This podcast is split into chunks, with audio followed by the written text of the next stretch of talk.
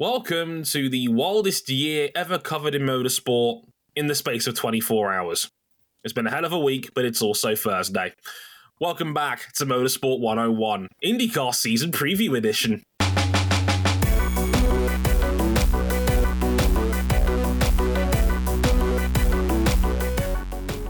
Yes, this is a milestone before a milestone. Welcome to episode 499 of Motorsport 101. But golly, that's a number and a half to wrap your head around. 499 of Motorsport 101. It's time also for the final edition of our preseason season preview season thingy And uh, in it, we're, we're gonna we're gonna cover the last of the series we cover on this show, IndyCar, the 2024 IndyCar season, which will be starting on March 10th in the streets of St. Petersburg in just over a week's time.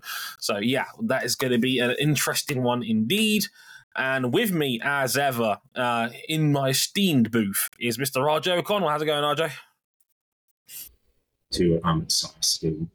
I had to catch my partner up on everything that's been going on the last couple weeks because all she knows right now is that Lewis Hamilton's going to Ferrari next year. Mm which is going to make things very. You know, she works for an actual Tifosi. Like her, her boss is a genuine, tried and true Tifosi from Ferrari, from Italy, who used to live near the Ferrari plant. Oh God! And, wow. I, and I've heard reports that like he's not a big Lewis Hamilton fan. Well, he's going to have to reconcile that. But regardless, yeah, I had to do a we had to do a lot of catching up over the past week. Yeah, it, has been a lot, and, and, we'll we'll get into the, the nitty gritty of that as to why very much, uh, very very soon. But also joining me, he recently evaluated his level of rage at a 14 out of 10, which means we're going to get some good content today. It's Cam Buckley. Hello, Cam. I don't, even, I don't even want to be here. I don't even want to be here. I feel like I could. I feel like I could fight God right now. Honestly. uh, there's, there's just so much what look, what a week, huh, Captain? It's Thursday. Look, look, we're we're gonna give Alex Palou all the flowers he's due once we get through the rest of this stuff, which I've which now includes a calendar breakdown, every team by team preview, an existential crisis intermission because the vibes in IndyCar are very strange. Uh, we'll also have our preseason prediction, our preseason predictions for everything that's going to happen uh, later on this year. Gotcha. But uh, but first, because I think we're now dedicating the opening segments of the show to all the other cool stuff in motorsport, or not so cool stuff, depending on how the news Extremely breaks. Extremely not cool. We're bringing keeping cool. it. We're bringing back keeping it 101, kind of. Yes, and uh, but first, first the good news. NASCAR gave us well, I'm, I'm, I'm almost locking it in now. The best finish in motorsport you'll see in 2024, maybe ever.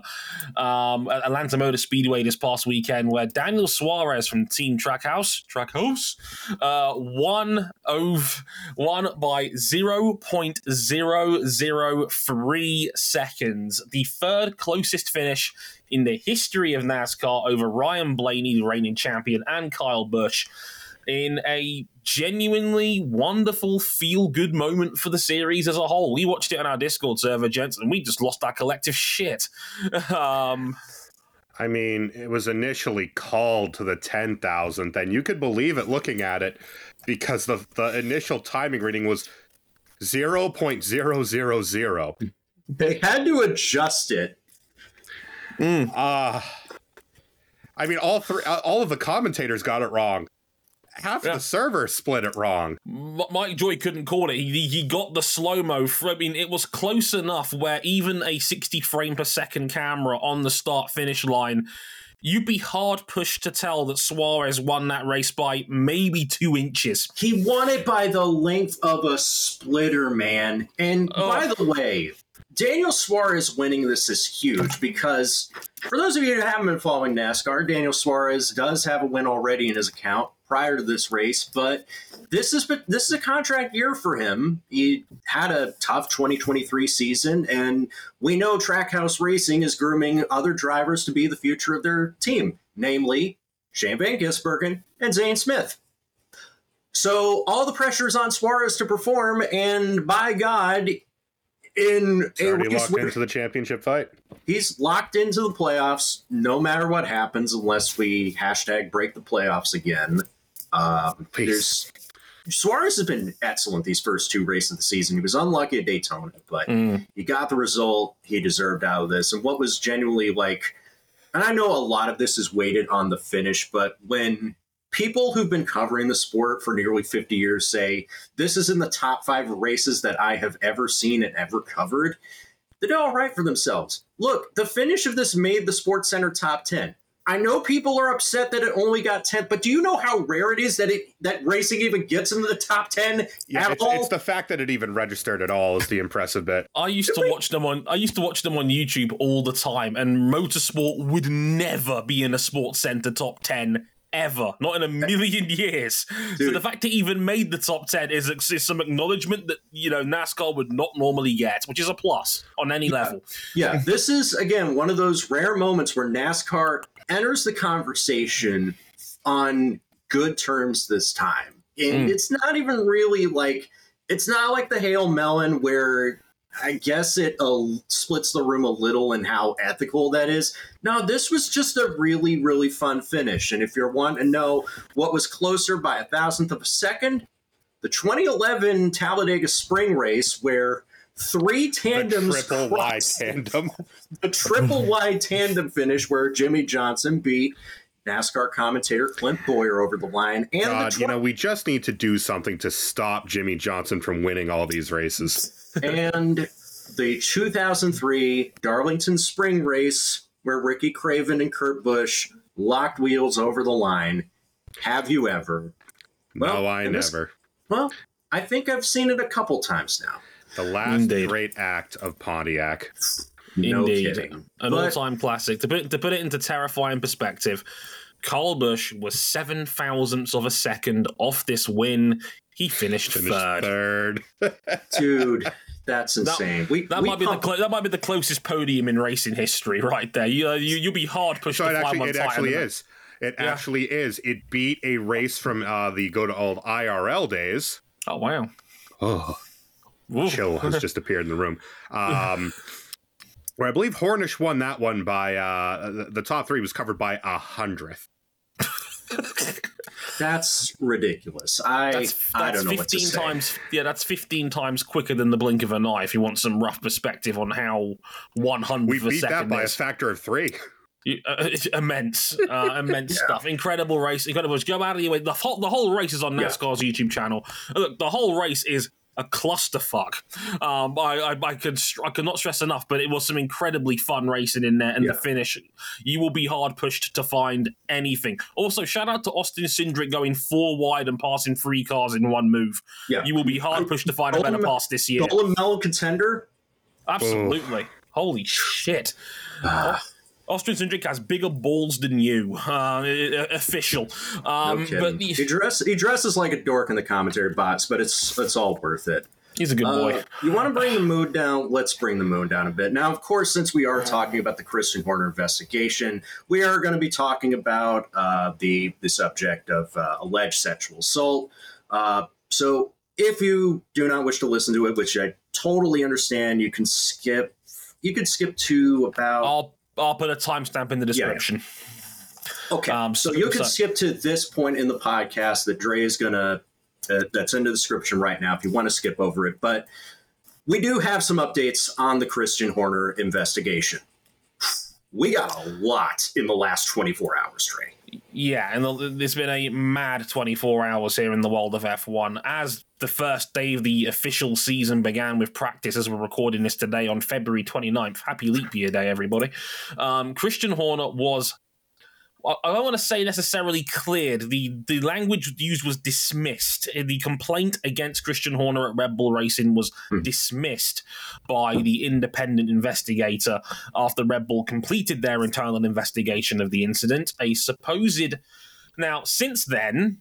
Um, a supposed dossier of evidence leaked today, literally about four hours ago, at time of at time of recording. Um, a dossier of evidence was leaked today, uh, which, as of recording, now appears to have been largely, if not completely, faked from an anonymous source that got every email of everyone important in the paddock. And I'm including team principals, members of F1 staff, and FIA Stefano accredited journalists and Stefano Domenicali, the CEO of Formula One himself. So numerous, apparently hundreds of important F1 related emails were sent this information. Um, I'll let you in on a little secret. We have friends in the show that had access to this information. We've had a look at it. We can't verify anything really that's in these conversations beyond a reasonable doubt, and that, and I say that with clear conscience and with no skin in the game, respectively. Now, Horner's since released a statement saying, and I quote, I won't comment on anonymous speculation, Horner said, but to reiterate, I have always denied the allegations. I respected the integrity of the independent investigation and fully cooperated with it every step of the way. It was a thorough and fair investigation conducted by an independent specialist barrister, and it has concluded dismissing the complaint made. I remain fully focused on the start of the season. End statement where do you even start with these developments? Because I came into it. I, I, I came through it like going into today before all this came out, think, thinking, well, the story's cut and dry. Yes, the complaint was dismissed, but the investigation itself seemed so opaque that there's really no point to trust that anything that went down in this. There's two for me, and I'll give you my personal feelings on this. The British media that would obviously where I'm come from, how and how they chose to cover this story was largely hands off they didn't touch us with a barge pole and for obvious, understandable reasons. Um, let's, let's, just say UK journalism laws are extremely tight infamously tight in this mm. country, and no one over over here who knows what they're talking about from a journalistic standpoint was risking their integrity by making any kind of grandiose statement that the Dutch media did. The Telegraph came out with some wild shit pertaining to this. Um, they, just, uh, while everyone else was going on about, uh, you know, general coercive behavior, the Telegraph just straight up leapt into it and said it was sexual harassment and that they'd seen the text in question, which again, we can't verify whether that's actually true or not. And the person leading that investigation, Erik Van Haren of the Telegraph, doubled down on that when the when the decision was rendered yesterday.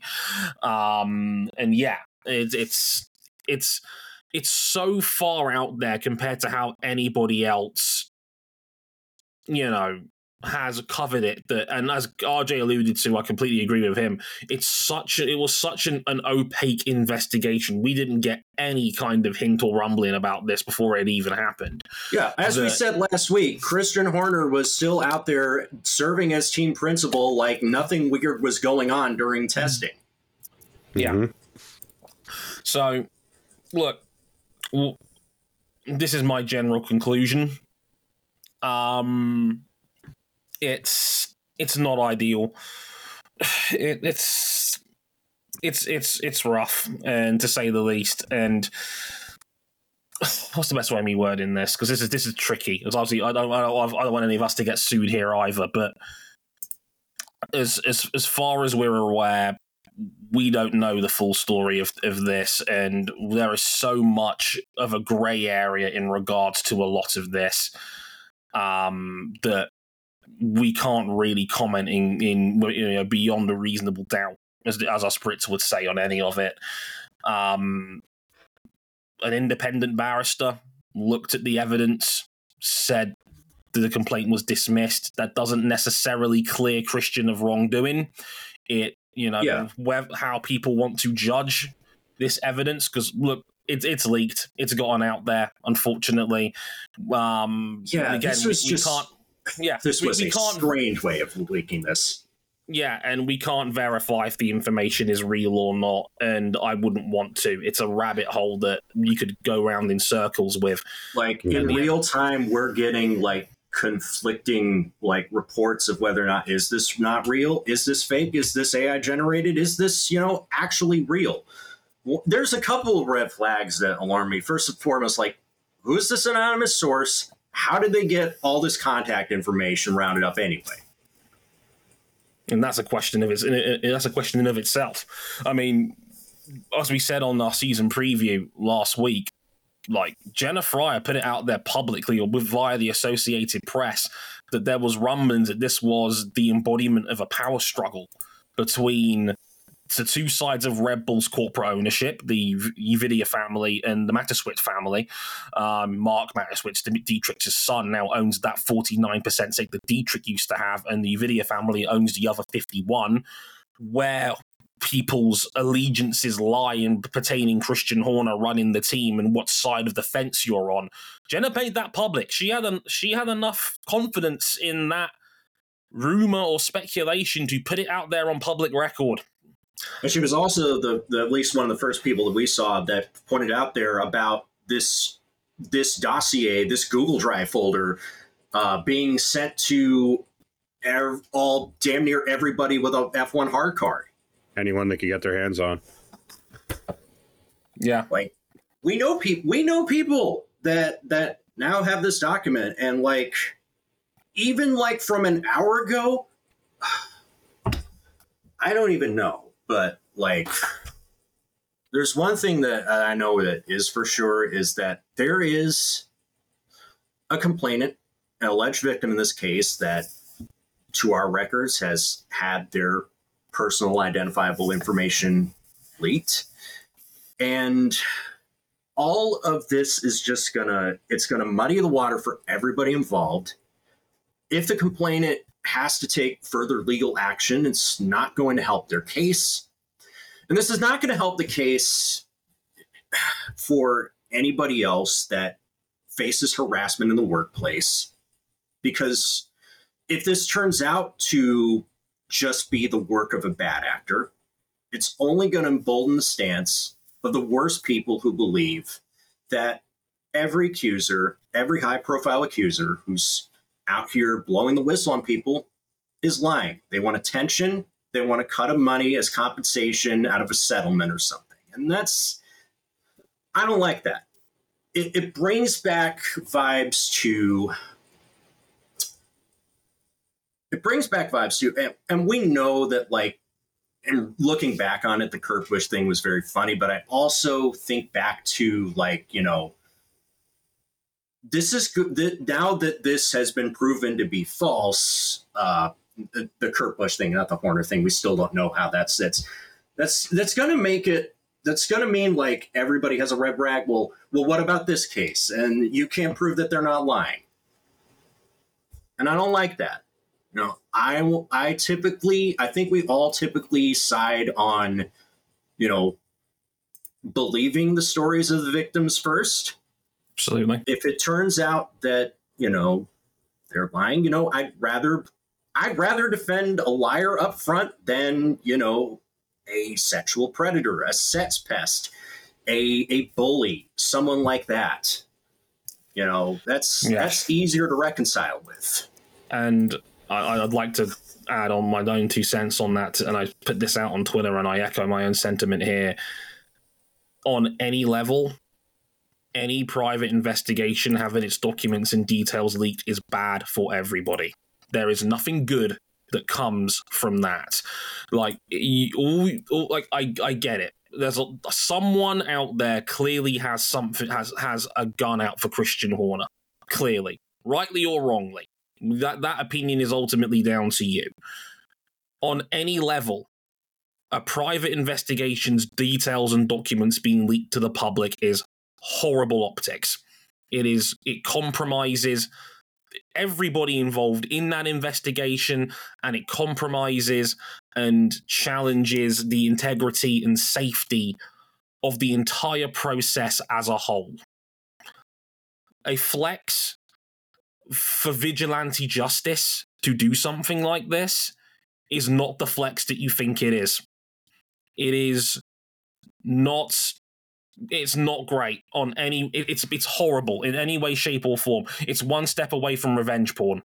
And i'm sure many people know of high profile stories in the uk many people know about the stephen bear instance that that was in court a couple of years ago over like neat like over like leaked pics and, and and you, you get the gist of what we're talking about here i'm sure. It's not very hard to search up similar cases This No, is I this is agree. one And, like, this is one if this if it does if it does turn out to be if it does turn out to be real um like we're as again we're getting kind of conflicting reports where just a couple hours ago we were thinking no this is all fake and now we're getting sources that saying oh hang on a second there's actual smoke to this I don't know how this is going to play out but like yes if it does all turn out to be true and Horner's deposed then like good we we got rid of a man who was unlikable before all this, that was leading a team that, you know, was winning all the time that nobody likes.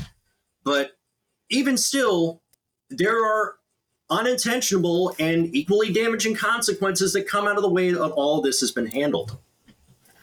This is a private investigation, and now, one way or the other, whether the evidence, I mean, we've heard from FIA accredited media that it looks very fake. We've heard it that it, there's real pieces to it. Um, what it does is it puts a, a private investigation out there in the open, and that damages any future legal case that might have come from this. That was probably going to be the real telltale as to well, where there was something more to this what in the statement that Red Bull Red Bull Greater, not Red Bull Racing, put out, said that the complainant had the right to appeal. Well, now what happens with that? yeah, it's this is not the end of this story. Um, I'm almost certain of that. Um, and unfortunately, nothing else really is at, at this point. It's it's it's it's in in any case, it's an ugly story that has just now gotten even uglier, and there will be consequences and ramifications that will be widespread, and I'm sure we'll know about it in the coming days, weeks, months pertaining to this case because now all bets are off because unfortunately an internal workplace dispute has now gone very very public. Um, and once once the genie's out of the bottle you can't put it back in again. There's there's there's no getting around this now so goodness only hope that the people involved um, are protected as best they can be um, and like I said, data leaks and information leaks like this are never good. No matter what the subject matter is, no matter how you feel about someone, they, these processes and due diligence is in place for a reason. And moments like this are the reason why, are exactly why those reasons exist. Um, in to close this segment up, a, a word from Doctor Who, one of my favorite shows. One of my favorite episodes of that is A Good Man Goes to War, one of Matt Smith's finest episodes, where he says, Good men have rules. Today's not the day to find out why I have so many. God help us all. On a brighter note, well, slightly brighter note, I suppose, let's get into our 2024 IndyCar season preview.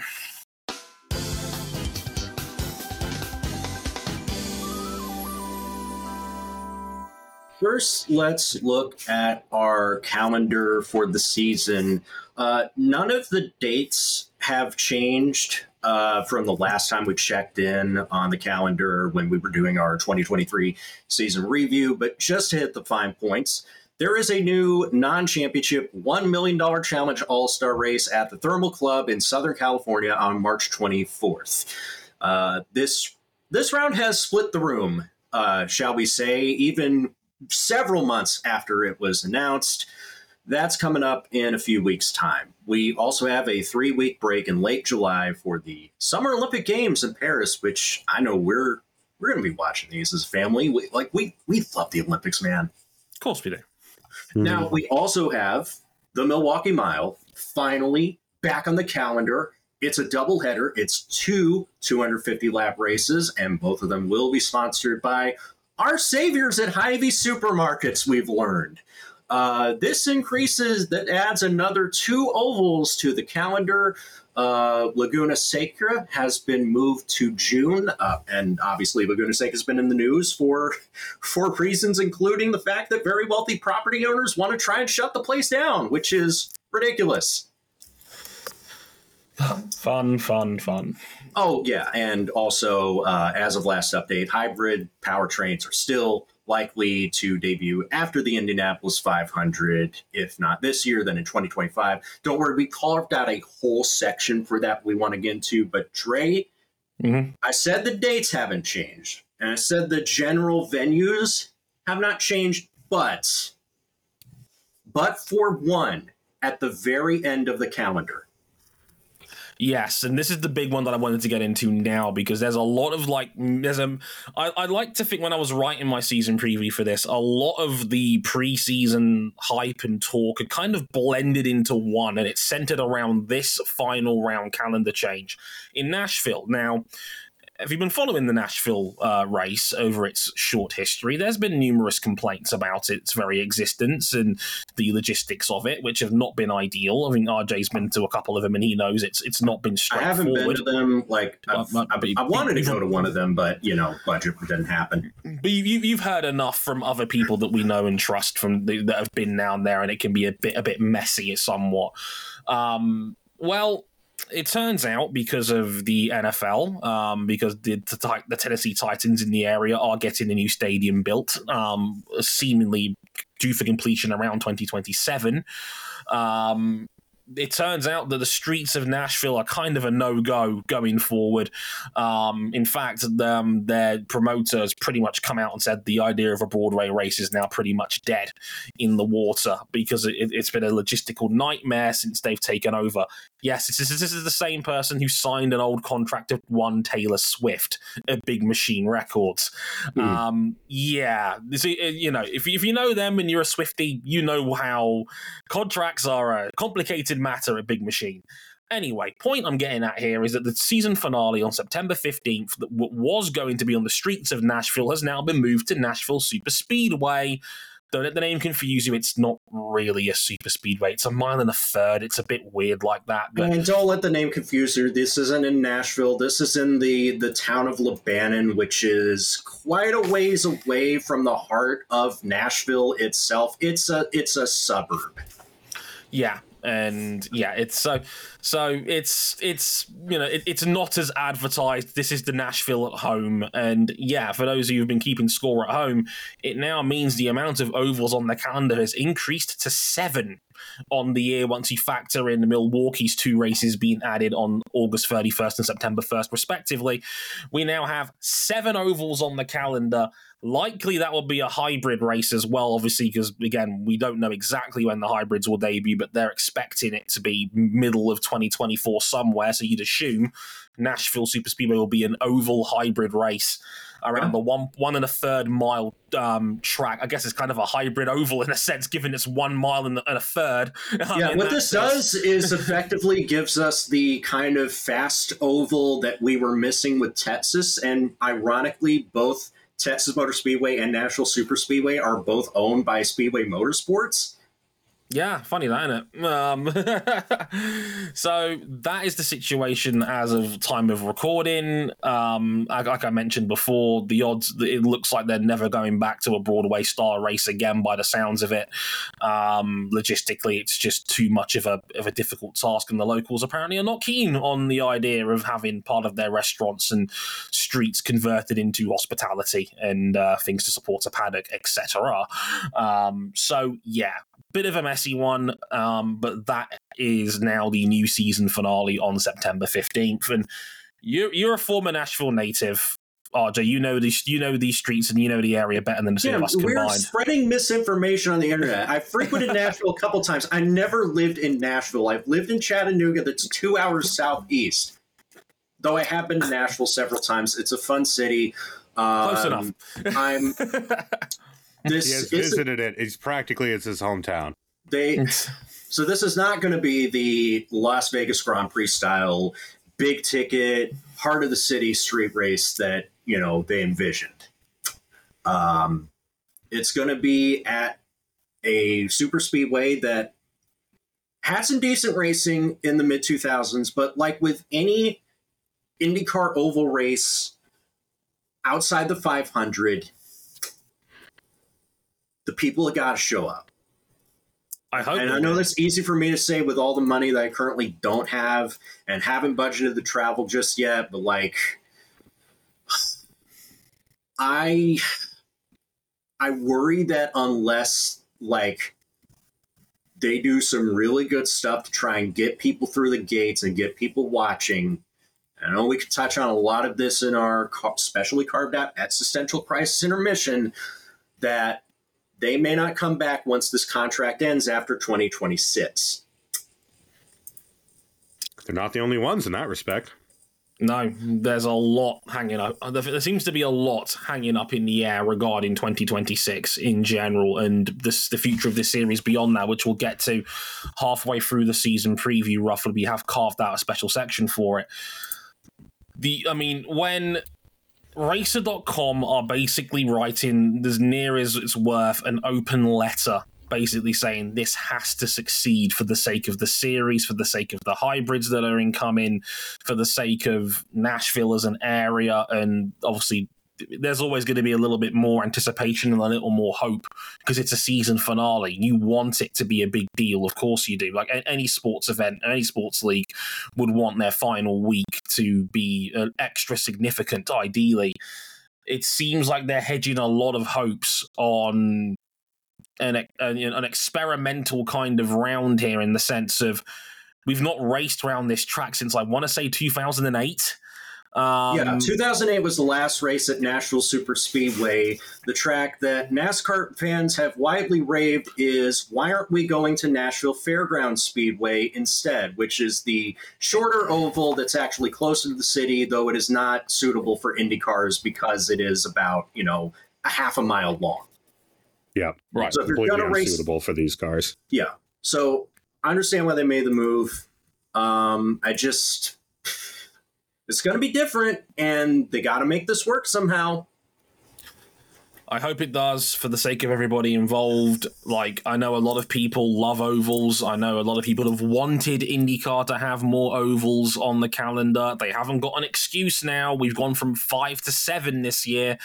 Um, really, in that theory, I hope people take that onus and make the extra effort to try and show up to at least one of these, and of course, especially Nashville, because there, there's a good chance we're not going to have an early championship winner here.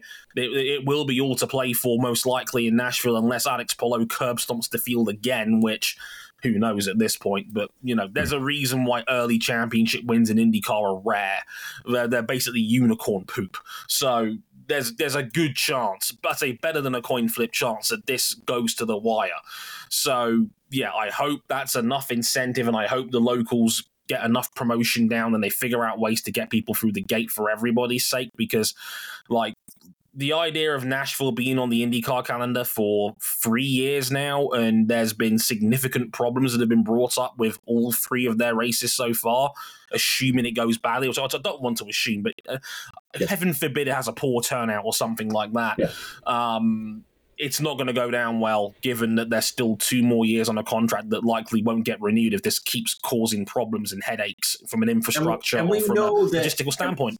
And we know, sorry, but uh, we know that like Nashville Super Speedway can fill the grandstands because their NASCAR races have been sold out. Mm.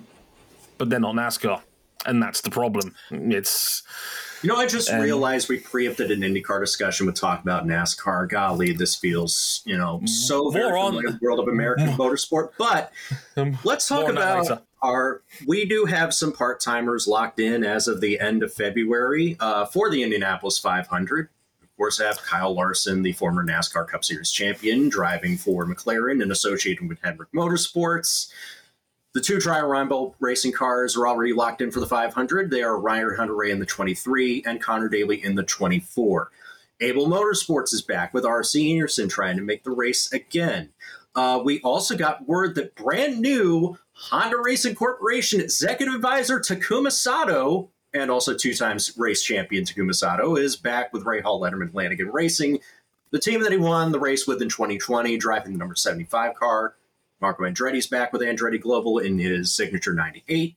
Helio Castroneves is making at least one more run at the 500 with Meyershank Racing, the team he now part owns.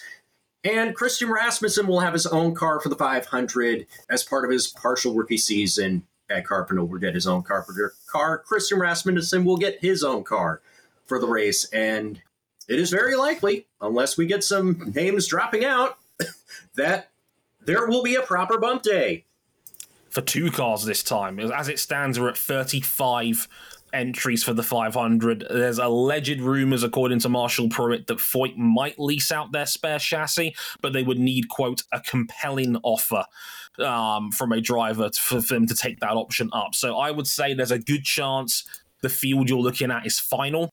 So we're looking at likely 35 entries, and of course, as you know, only 33 make the show. So it's looking like it's going to be a bump day for two cars rather than one compared to last year. Um, so two big hitters are not going to make the show. Um, so yeah, bump day will be returning, and it's going to have double the drama this year.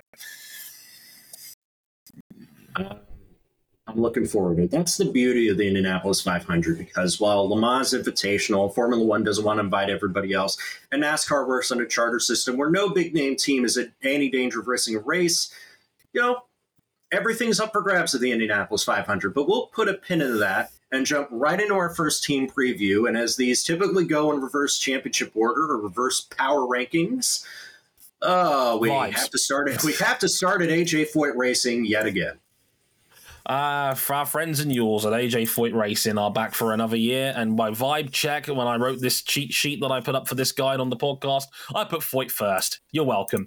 Um, returning um, in the number 14 car, Santino Ferrucci, he was 19th in the standings last year.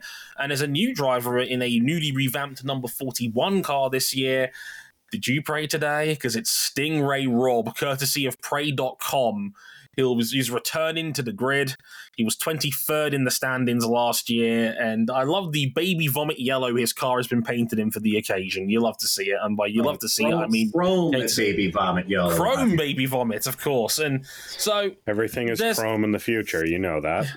And there's there's one elephant in the room here regarding AJ Foyt. Benjamin Pedersen was meant to be in that second car. Uh, Benjamin Pedersen himself tweeted like he was going to be in that second car and that uh, Stingray was going to be his new teammate. And it turns out under the table, it looks like Pedersen was bought out of the remaining year of his deal to facilitate Sting Ray Robb coming in, who we all know um, had nuclear levels of funding from our good from good friends, the Catholic Church. Um, so uh, yeah, I, I, I you, Dianetics, Dianetics type beat. So, sorry, sorry, I'll be I'll be more sarcastic next time for you, Cam. On, on it's, it's an audio Jesus. platform. um, yeah, that's that's tough for Benjamin Pedersen, who, when he was good, looked decent. When he was bad, looked completely unfit for purpose in IndyCar. It happens sometimes. I hate that he got bought out like that, but if if AJ Foyt Racing was going to, in the first year of a new Penske Alliance, going to wheel out a lineup with Benjamin Pedersen as the senior driver next to Sting Ray Robb, that's not a serious effort. I hate to give it to him, but Santino Ferrucci is going to be the man that steers the ship. They, they can't get a better driver. There's there's no getting around it here. Foyt are at the bottom of the barrel they are not an appealing prospect for a, a, for for a driver that doesn't need to bring his own funding to the table.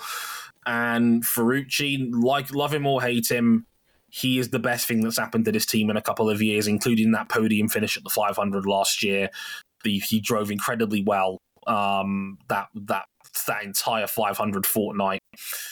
I just wish he was able to showcase that more often because the guy is fast round ovals. We've always said it about Santino Ferrucci. Um, the talent. Well, la- last year was, was faster on the 500. The other yeah, ovals, it, uh, not so much. Yeah, yeah. It's like Foyt had a very good 500 package, and they had a very good super speedway package, but they were crap everywhere else. It's yeah. just weird, very weird. Stingray That's a good thing when the 500 uh, matters more than every other race put together, and then times mm. two. Uh, so is Sting Ray Robb actually an improvement over Benjamin Pedersen? I want to put that question to you because, like, he his peaks were not as high, but his valleys were not as crushingly low. I think he's a more consistent. He's more consistent. Te- terrible. Like he last year got into a couple of incidents and a couple of them were not of his own making, but he was just mm-hmm. there. He was extremely there all of last season. I did some quick googling from my old season review from last season. Sting Ray Robb's average finish in the field was 22 last season. Yeah. He was probably on. He was safer, I would argue, than Benjamin Pedersen, who had many a goose up very publicly in IndyCar last season. But it, it doesn't get over the fact the guy was dirt slow. He never got out of round one in any qualifying format last year. His overall pace was poor, and And that was in He- probably an objectively better team than this. Yeah, and that was with Dale Coyne, who are probably a little bit better than Foyt on paper. Um, I would say in terms of resources and output. So Rob's going to arguably an even worse team and setup right now. I mean, yes, it is now affiliated with Penske. Uh, So Team Penske might be helping out from an engineering and development standpoint a little bit from behind the scenes, which might help. We'll have to see how outward that is. We'll have to see if that goes anywhere. But on any level, it doesn't exactly fill me with confidence about this team because it's, it's is it really like Sting Ray Robb is. I argue a bit better than Benjamin Pedersen was last year, but it's not a game changing upgrade. It's it's it's it's for me, it's an almost like for like swap. No, And they've not really had a game changing driver since they had Sebastian Bourdais and Tony Kanaan before that. And I'd just like to remind everybody it has now been almost 11 years since Takuma Sato won the Grand Prix of Long Beach in 2013. That is AJ Foyt Racing's last victory in the IndyCar series. Not good. Not good. Um, I hope the Penske affiliation does them a, does them a solid because it will be nice to see the team name of AJ Foyt back up the field again a little bit more. But we're now going on ten years since their last win. 10, 11. 11. God, it's just it, it, it, makes me feel just sorry for them. I know there's a lot of hardworking people in that team that are not going to get any kind of flowers for the amount of work they're putting in, and it just makes me sad because this team is just going nowhere quick. And Sting Ray Robb is not going to change that, unfortunately. As as much as I, I want him to, there's been nothing from his time in the top in the top flight so far to suggest otherwise, and that's deeply unfortunate. the only thing they could- they I think they're really looking forward to is to try and put together another strong 500. Um, and of help. course, the 500. I mean, that's the race that matters. If you're going to be good at one race, you're going to be good at the 500, ideally. But for a season long perspective, uh, no longer being double points, that really takes some of the shine off for their whole year. If they have that one good race and not a whole lot else to show for it. Definitely. Um, speaking of teams where the vibe is weird and they had a very awkward firing, let's get into Juncos Hollinger Racing, who Mm. had brought back Augustine Canapino, the multi-time Turismo Carretera champion in the number 7-8 car. He was 21st last year in the points and brought in Romain Grosjean, late of Andretti Autosport, and Dale Coyne Racing into the 77 car previously occupied by Callum Ilott. Grosjean was 13th in the standings last year with a couple of podiums. But I brought up this point, Dre. You, you Ricardo Juncos and Callum Ilott apparently were getting along like peanut butter and explosives. Ricardo was ready to fire Callum Ilott for insubordination during the 500 weekend, and eventually he was let go. But we may talk about him a bit and you brought in Romain Grosjean, who throughout 2023 was reported to be kind of Basically- insubordinate within his own team. yeah, kind of lost his ride and his contract extension that was on the table with Andretti Autosport through being abusive towards his team. Well, I'm- this seems s- like a match made in heaven. That was the first thing I put on my list um, because the vibes just felt off from the start. Ilott is the best driver that Juncos ever had. He was a genuine, bright talent. He was being scouted and looked at by every team on the grid. People know that the former Ferrari F1 Academy driver and uh, Formula 2 championship runner up was a very, very esteemed talent. Um, was 12th at the 500 last year as well. A very solid result given where Juncos' standing is in the field. A couple of top fives in there last year as well. Start on the back of the year. Callum Ilott was a very, very gifted driver, and it's a shame he is not on this grid. Don't get me wrong, his loss is absolutely Jota's gain in, in, in the W in the WEC this Thank upcoming you. season, which starts this weekend. And, and another another Infinity Stone in, in Cam's Porsche Gauntlet. He so to can't speak. keep getting away with this, Dre. I I can it's- and I will. It's But- infuriating. But in, on any level, look, what I will say is, on paper, Romain Grosjean is a great coup for this team. Oh yeah, Grosjean- absolutely. Like it would have been a damn shame if he was off the grid. Like regardless of how his form torpedoed at the end of last year, and regardless of how he was on his bad days, like he should be in this series for at least another shot. I agree, and for me, Grosjean was the best driver in IndyCar until we got to the month of May last year. He was outstanding. In the, that that early stretch was proof that the man belonged. He could win races. He could score pole positions. He could do it all with a good team underneath him. And when, when the cracks appeared, it all just fell out. On uh, the arse fell out very, very quickly on his relationship between him, Michael Andretti, and the team. That's more than abundant to see. As far as I'm aware, they're still under the table potential future legal proceedings going on between Grosjean and his team um, in regards to compensation potentially on that contract. It's not it's not got to a courtroom yet, but it still might do in the future. It's worth pointing that out. But on raw talent and ability, this is a coup for Juncos. Grosjean is an outstanding driver. There is no The doubt thing about mind Romy. Grosjean is never that he was slow. It's always just been Yeah. about the temperament. Yeah, exactly. That's, that's, that's, that's exactly the word I was going to use temperament. If he can keep his head on, he's an immensely talented driver, and he could be a difference maker for this Juncos team. I have no doubt he could also replicate what Callum did and score top five finishes if he can get this car dialed in and dialed up, because Callum was proof it was possible. Um, and I would put Grosjean on that same level of talent if if the right circumstances come come his way. But he's also got to remember it's not your team. It's Canapino's team. We all know it's That's Canapino's like- team. if he starts doing to Canapino what Isla was last year, this team's going to tear itself apart. Yeah, like it's we all know that Canapino's late father was very close friends with Ricardo Juncos, and it was it's his team in all but name. Canapino was always going to end up here at some point in IndyCar, and that's no disrespect towards Augustine personally, who's been a breath of fresh air to the series in terms of personality and vibes on a whole. He's a great like, guy. I think he got he got raw, he got I think smeared unfairly when all of this fallout between Ilott and Juncos went down. I The agree. worst you could the worst you could accuse him of was he was being a bit sneaky with his likes on Twitter, but beyond that, uh, he hand he kept his head down, largely kept quiet, and did, he was not the catalyst or the protagonist in that story between Ricardo Juncos and Callum's falling out.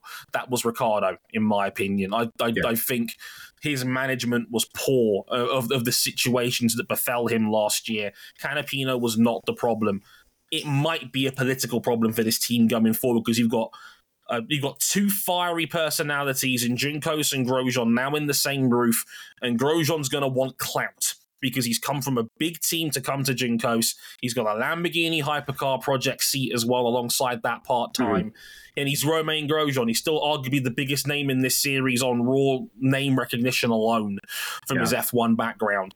Like, that might not mix with a team that, let's be real here, is kind of built for Canapino's sake.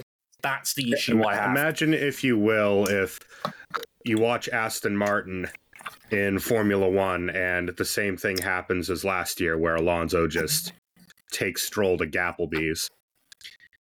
And instead of accepting that, the team just starts self destructing in response. Um, that re- I, and I I have faith in Grosjean's ability as a driver, if nothing else, the speed. That that is a very interesting tight wa- uh, or uh, tightrope that they're going to have to walk this year. now for Canapino, just on like nuts bolts driving shit. What's going to be like an acceptable level of progress for him to uh, to keep a seat on merit? Because there's another factor that we haven't factored in is that that yes, this may be Canapino's team, but we talked about it in MotoGP. Ricardo Milei, you know that big, strong, libertarian, no corruption kind of guy. He's cutting back The butcher. a lot of funding for sport, and you see a lot fewer Argentine tourism related sponsorships on Augustine Canapino's 78 car this year. Yeah, there's no getting around that. Like Canapino's been one of the casualties of that. Let's not forget IndyCar was planning to have a postseason exhibition race at the Termas Rio del Hondo in Argentina later this year. Yes, the MotoGP track for those who might be unaware. That was originally cooked up on the plans for November of this year, and ironically, November last year, when President Milei took over in Argentina, the plans for that race evaporated. I don't think that was a coincidence somehow. So yeah, if you want a, a small look into the impact of the butchers' uh, impact on on Argentine sports promotion, there's an idea as to how that's going to be. And Canapino may have to lean more on his merit as a driver than the sponsorship in order to get by this year. He was 21st in the standings last year. His car got in the leader's circle. That is a good achievement for a rookie who was a complete novice to these cars going in. He might have to be thinking about maybe top 18 top 15 that kind of area so you know to, to if he wants to keep it on merit alone because it, it, it's going to be an intense competition. We've got more full time entries than ever, and there's still a lot of talent in this series. And I think there's there's going to be a few dudes that I think might surprise some people. We'll get to them a little Yeah. bit later. Um, there's some very talented drivers in this field, even on the lower end of IndyCar scale on paper. So. Yeah. Canapino's got to hold his own, and because if he if his champion position starts with a two again this year, there might be some difficult conversations had. Well, and especially when, like last year, his, his first half of 2023 was, by all accounts, for a brand new rookie, quite good, but he cratered hard in the final quarter of the season. But he got it back around in Laguna Seca. Again, I think the, the, the most zealous of his fans were angry because that was a top 10 finish that went away for him. Yeah. He, was running top five for a good chunk of Laguna Seca. He was right up there, and he, on on merit, um, the way the pitch stops shook out, and unfortunately, it was his own shortcomings as a driver that led to this ultimate falling down the order a little bit. Um, yeah, I think I think he's got to be at least two or three spots better than last year. If he's if he's in the twenties again, still in championship finishing position, it, there might be some uncomfortable competition. Because let's not forget as well, McLaren are now affiliated with this team, and But what do they do? we, we, we, the, but that's the weird part of this. We don't Moral really support. know. They they initially said they're going to loan some engineers that way and loan some resources their way in sort of a tech partnership. I think there's half a chance this team gets assimilated into the Borg in the next couple of years or so. Um, yeah.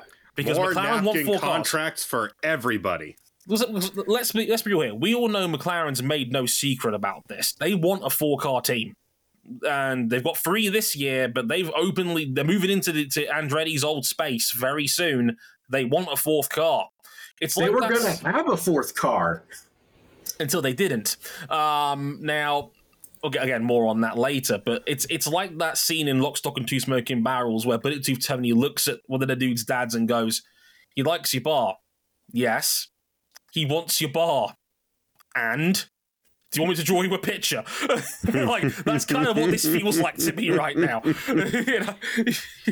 like I, I've got a feeling there'll be more development in that relationship in the coming year or so. So I, I'd say keep half an eye on that as well. Yeah, especially with like again like the stuff going on in Argentina, it's looking pretty precarious. And like the reality is, Brad Hollinger has dumped in a lot of investment, but they've not really moved up the running order like we all thought he would. And you know, it's kind of a shame. Now to talk about a team whose only racing activity will be in IndyCar, which is weird. It's Meyer Shank Racing, aka Punish Shank. Shank. Felix Rosenqvist is new to the team. He was 12th in the championship last year with Arrow McLaren. Tom Blomqvist is new to the championship full time. He had a cup of coffee last year. He's running for Rookie of the Year honors, and he just came off a very impressive performance at the 12 hours of Se- at the excuse me the 24 hours of Daytona. I'm jumping my head of myself. Sebring's after St. Petersburg, by the way. Uh, but Indeed. Blomqvist had a good race in his first race with Cadillac Power.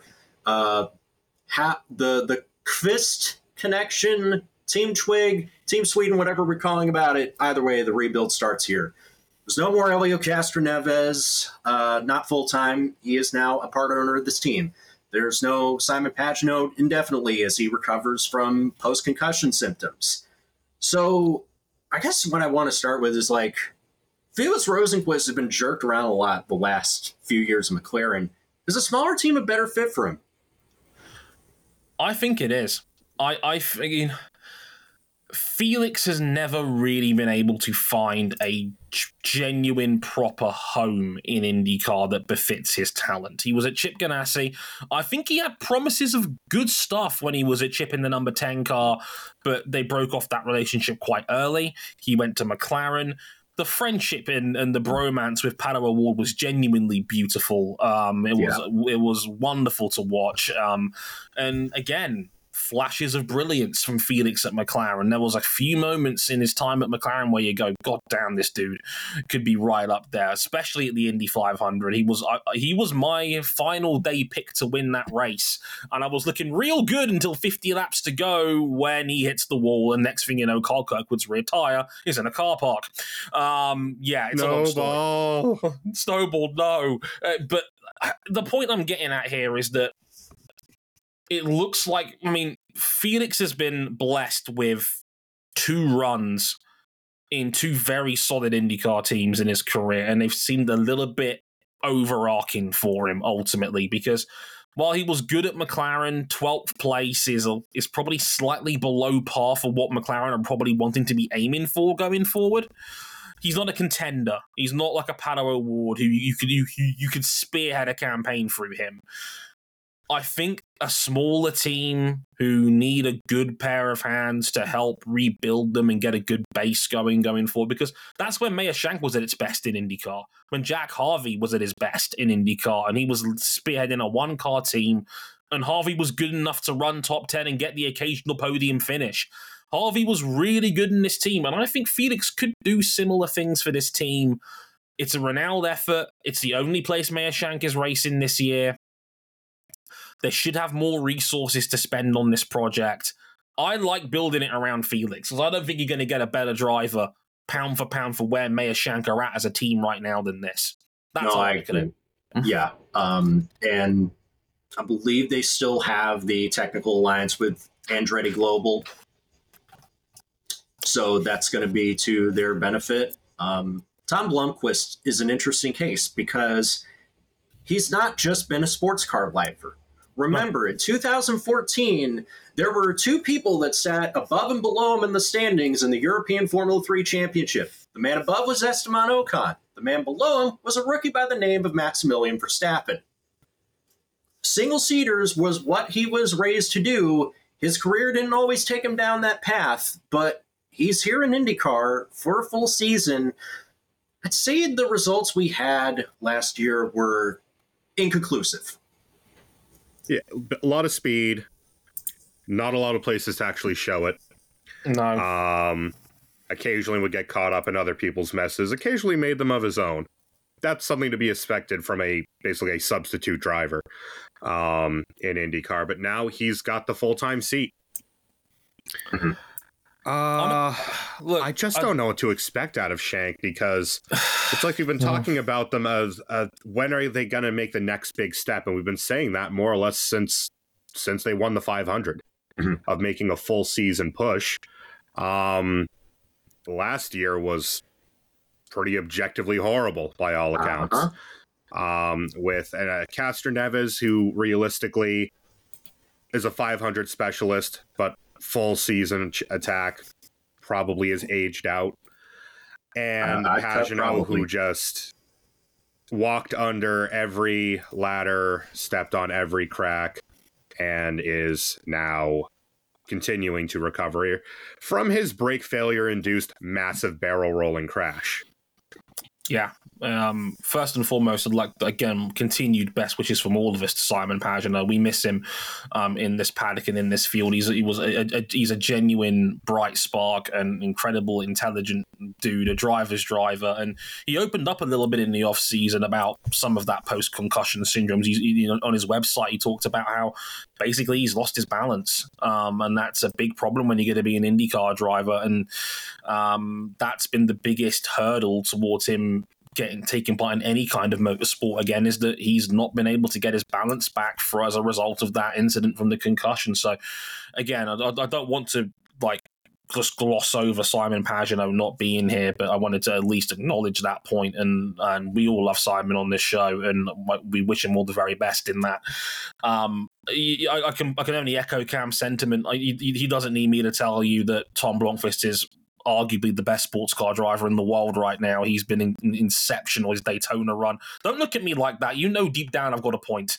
Uh, yeah, yeah, okay, okay, yeah, and, sure. But yeah, Tom Blom was incredible at Daytona. Was the fastest dude on average stint time. Were our rough estimates. He was incredible in that 31 car. Tom Blom is a, is a wonderful driver can he convert that into such a tough series like IndyCar over a full season remains to be seen. I'm fascinated by the experiment, and I, I really do hope it works out because it'll be another feather in the cap for a fantastic driver and a, a great talent. But I'm not sure if a two car shank team is the place I'd want him to do it.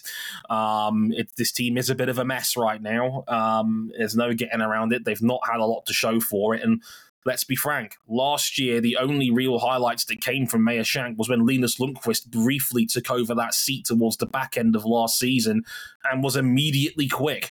Like it was, it was making fast 12s, was running top 10 in Nashville before he unfortunately hit the wall. It goes to show there is something in this package and yeah. in this setup, without question. If Linus Lundqvist as a rookie can come in on on a, a week's notice and immediately be quick, there's something here. I just hope Definitely. these are the right drivers that can unlock that. I think they've got a good veteran presence of Rosenqvist, and, and like Rosenqvist isn't just you know a really weird that sounds. Mm. call Felix Rosenqvist the veteran presence. He used to be it, just the driver for hire.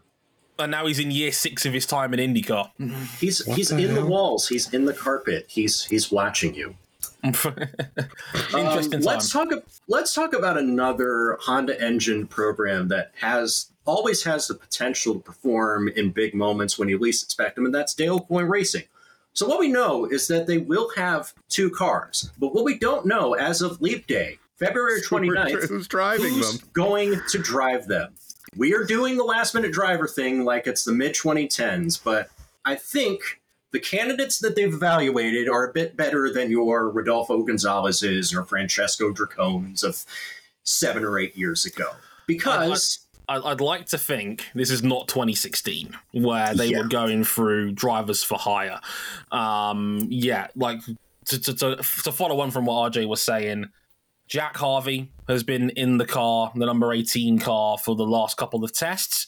Um, we know Jack Harvey is someone we're a fan of on this show, but had a horrible time at Rahal Letterman Lanigan Racing. Um, the last couple of years, he didn't even see out the end of his second season. He was let go early from that contract. Um, but he's tested for them. Apparently, the test has been very well with him in that car, from reports I've heard, which is promising. It looks like Harvey will be will feature in some capacity. Second guy's a bit of a wild card we've mentioned. Colin Braun we were just talking about we said we were talking about the best driver in american sports car racing. Colin braun's in the discussion. He is a wild card.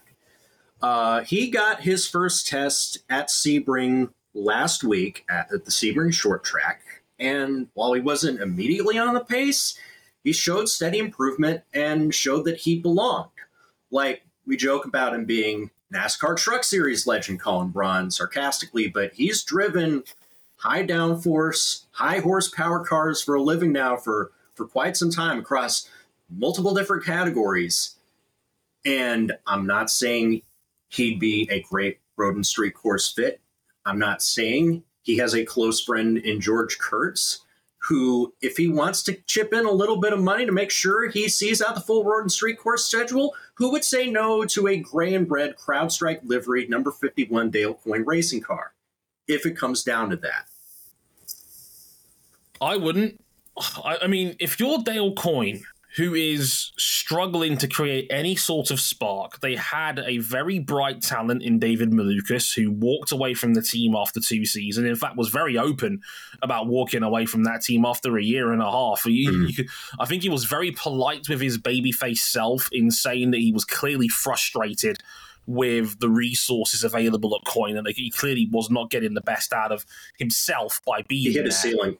Yeah, he, he, there was clearly a ceiling. Now you, you got it. You got it in one, RJ. I think there was clearly a ceiling with with Malukas in that team. And look, we like Malukas. He's a. We'll get to him in the McLaren section later on. But there's a lot to like about Malukas in, in as a talent. Fuck it, why not gamble on someone? I mean, there's there's there's another name in there as well that's worth mentioning. That was Nolan Yeah. Siegel. Which is Who- strange because Nolan Siegel is already committed to a second year of Indy Next. But according to Marshall Pruett on This Week in IndyCar, Nolan Siegel is potentially lining up for a part time role in the number 51 car that would include the Indianapolis 500. We're gonna pick a. We're gonna put a 19 year old in the 500 again. Oh boy! But I love the cut of this 19 year old's jet because, again, we're talking about two of the best American sports car racers around potentially sharing a card. Potentially. It hasn't been confirmed yet, but if they brought him back for a second evaluation at Sebring after they test him at Homestead, I think Dale Coyne Racing wants to see if this guy is the future of their team. if you're Dale Coyne, why the hell not? You're not getting It's- anyone better than these two. Yeah, yeah, you're really not. Like going into the off season, it was looking like the Dale Coyne Racing lineup was going to be Devlin DeFrancesco and Danial Frost, and it sucks that Danial Frost is out of the game because of compulsory military service back home in Singapore. But Mm-hmm. he, this is unfortunately for him, this is a, looking like a much better lineup if this is indeed the lineup that they're going to go with. Hell, for all we know, next week they could announce two completely different drivers, and all this conversation could be moot. I, I think Cam's just got a mental image of Devlin DeFrancesco holding a Money in the Bank briefcase at St. Petersburg, saying it's my seat. Um, the look he just gave me. Um, it- it's like he's Get it out of my head. Get it out of my head. Oh dear. But uh, look, I, I, I, I gotta double down on what I said a minute ago. You're not getting two better drivers than this in your in, in when it comes to your given where Dale Coyne are at. And honestly, Mhm. given there's rumors around other entrants potentially coming into this series, like Prema, who have teased the idea potentially of having an IndyCar setup going forward. I think if I was looking at the current full time list of 27 cars, and if I'm IndyCar, who ultimately gets to dictate who races in the series and who doesn't, the one where they're constantly looking for drivers to fill out the gaps on their car in terms of money, Dale Coyne would be the one I'd be circling as the team that might be the most expendable. They need they they need to get they need a shot in the arm, and I like you're not going to get anyone better than Nolan Siegel, who won twice in Indy Next last year, was a shot in the arm for that series too. Still only 19 years of age. Um, why not? Right, like like they they're not getting anyone better. They're not getting anyone brighter for an, at least another year or so. So why why the hell not? Jack Harvey slash Colin Braun or Nolan Siegel. Any combination of those three, in my opinion, is a solid team. Yeah. Hmm. Put a pin in that. Let's leave an insert for who they eventually announce. And then let's go to Ed Carpenter Racing, who we know has a rideshare arrangement. Now, it's not Rinus VeeKay. He's still in the number 21 car. He was 14th in the standings last year. But the number 20 is back to rideshare arrangement. After the premature dismissal of Connor Daly, we now have reigning Indy Next champion and Daytona 24 class winner Christian Rasmussen on the road street courses with team owner driver Ed Carpenter doing the ovals. Rasmussen will get his own car for the 500s we mentioned. Slight downsizing for this team. Like they they they would normally just have Ed run a third car for said oval races on the calendar, but they've had to downsize slightly and are now going to share that 20 car with. And honestly, I don't know why Christian has to share. I hope it's not a funding issue because Christian Rasmussen is quick. He won five times in Indy Next last year en route to winning the championship. And as mentioned, he was superb at the Rolex in Daytona. He uh, was arguably the fastest guy in the LMP2 during that race. He was, He very, very quick indeed. According to the numbers from B Pillar, it wasn't arguably. He was the quickest guy, and he was the man steering them, steering Era Motorsports, a team who hadn't won all last year, to their second Rolex 24 Vic class win in four years. The guy is clearly, clearly good. I, I probably didn't think much of him last year, but but now I believe. I believe Christian Rasmussen might be the guy. I think Indy Next was a bit of a down year last year. I think uh, uh, for some reason, I don't fully know why it didn't seem to get a lot of attention, despite having a lot more entrants and a lot more cars in it last year with the new format. And Rasmussen was really good, and especially on ovals, which is arguably the most frustrating part of this.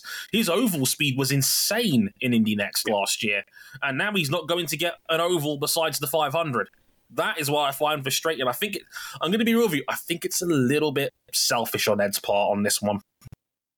It is a little bit. I mean, we know the story with Ed Carpenter. He is he is the owner driver. He is an Indiana boy through and through. He has been trying to win this race for a number of years, and by God, he's going to do it until he is physically unable to do so, or until he decides to call it off. Yeah, but it's been quite a few years since we've seen him challenging. I mean, the last time he really featured at the front of one of these was what, 18 2018? 19? 2018, 2019. I mean, he gave Will Power everything. He just was enough. Yeah, it, it's been a hot minute. And really, last year, I mean, this team, were it not for the the spear that Rinus VeeKay committed on Alex Palou at the 500 last year, would have been a, a solid pick for the Participation Cup. They Mm. were just sort of there all season. Never, never as bad as the Foyts with Pedersen flat footing it into crashes and T-boning people into the sky. But there were no heights. And usually Ed Carpenter Racing is good for at least two or three really solid results a year. And that just didn't happen last year. Yeah. Um, there was a point in time, like eight or nine years ago, when Josef Newgarden was the young face of this team, and he was regularly winning races with them. I think he spared a lot of this team's blushes because a lot of young drivers have come in, and there's not been a lot of sustained success for many of them, whether it was Well, Spencer that was- I mean, Uh, Archie, that was basically two major technical resets in the series as far as the car uh, ago. Which is I mean, crazy because the long bones are still the same, which the, we'll the about. in a bit. skeleton is the same, but all of the uh, all the sinew is different. But it's it's been a very long time since this team was consistently relevant, and even now, I mean, even the 500 has been lean pickings. and I'm worried about Rinus VeeKay because I he's too. still 23 years old. I think he's still got the speed, but unless he has a good year, finds a way to like impress a bigger team, I'm worried that at age 23, he's going to be the forgotten man of this latest IndyCar youth movement. This is I mean- year five for Rinus VeeKay in IndyCar this year, believe it or not.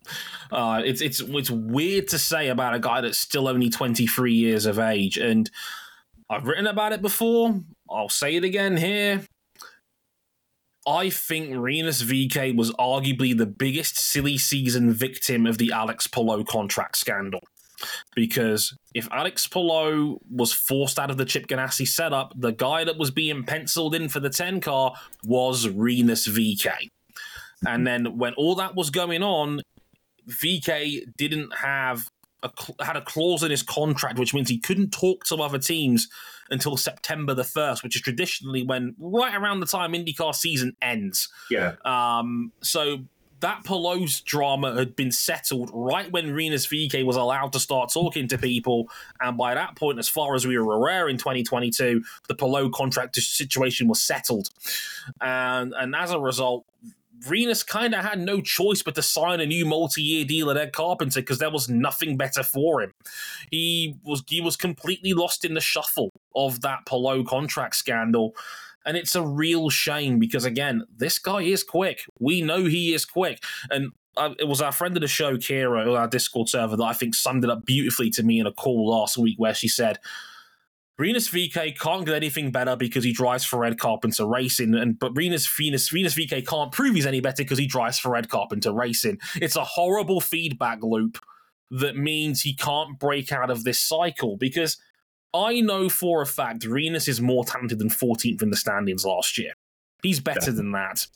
Um, but he's not got a car where he can prove that, and he's not going to be able to get a car where he can prove that because other guys have leapfrogged him in the queue. David Malukas is the walking definition of that. Palou, again, it deals back to the Palou scandal. Palou thought we all thought it was going to McLaren. We all thought it was a done deal. Turns out Palou changed his mind, and the ramifications of that are continuing. And who did McLaren get instead? It wasn't Rinus VeeKay. it was David Malukas. I mean, just looking at it, I, I just you just look at the the results trace in the last two years, and it really, other than other than Barber, it just follows the classic Carpenter trend of a couple good races. I mean, he had two top tens last year, and the rest of it was a lot of close but no cigar. A lot of finishes in the teens, yeah. and that's just not going to move the needle for anybody in IndyCar at this point. It's too competitive a series for that. And that's his oh. lowest points total for a year as well. He didn't even finish in the top five last year, which is so weird. He had a 10th at the Indy Spring race, a sixth in Portland. That's as good as it got. Now, granted, he was more consistent. He was bringing the car home more often than he had in the last couple of years, but the peaks aren't there. The peaks weren't there last year. I mean, when Ryan Hunter-Reay is coming in just for moral support and a, and a how do you do on the way out, I just don't know what the direction of Ed Carpenter Racing is. Yeah, it just feels like a team that's lost in the source across the board, and Rinus VeeKay is the personification of that, in my opinion.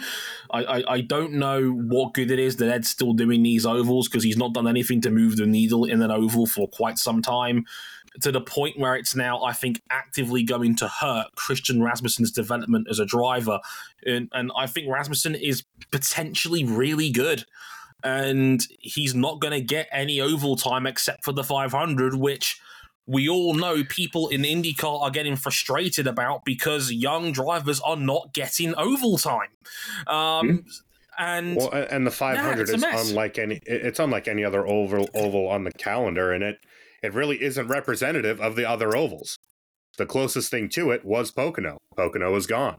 There are no other super speedways that you would really term as a proper, you know, full size oval like that. Pocono's hmm. gone the people at Auto Club don't know what they want to do with the facility. Michigan hasn't been around a while, and to be honest, do we need another oval in the Midwest when we just kept Iowa around and added back Milwaukee? I don't know. Mm. Texas is dead.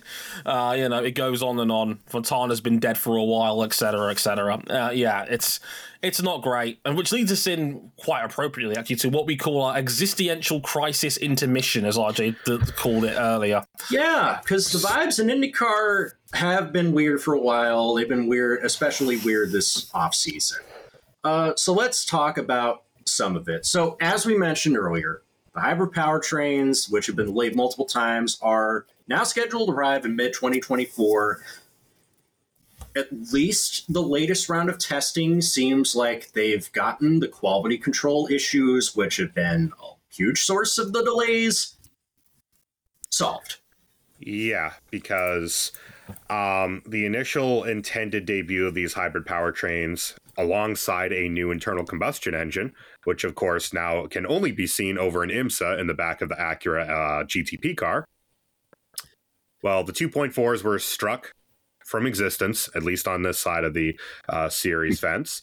And let's say that their hybrid supplier has needed a lot of external help from Chevy Ilmor and Honda. Well, now Honda Honda Racing Corporation US, uh-huh. no longer HPD going into this year, to get these to any remotely acceptable level of reliability because, frankly, the hybrid systems were tearing themselves apart. Yeah, I think I think a lot of people have complained like, well, where's the hype about all the hybrid testing? And like, if you looked at like how hybrid testing was going lately, I'm just like, do you really want to hype up like a it. bunch of mechanical failures? Yeah, they couldn't even get it off the ground initially. Um, you're, you're, you're trying to hype up 2015 McLaren Honda testing.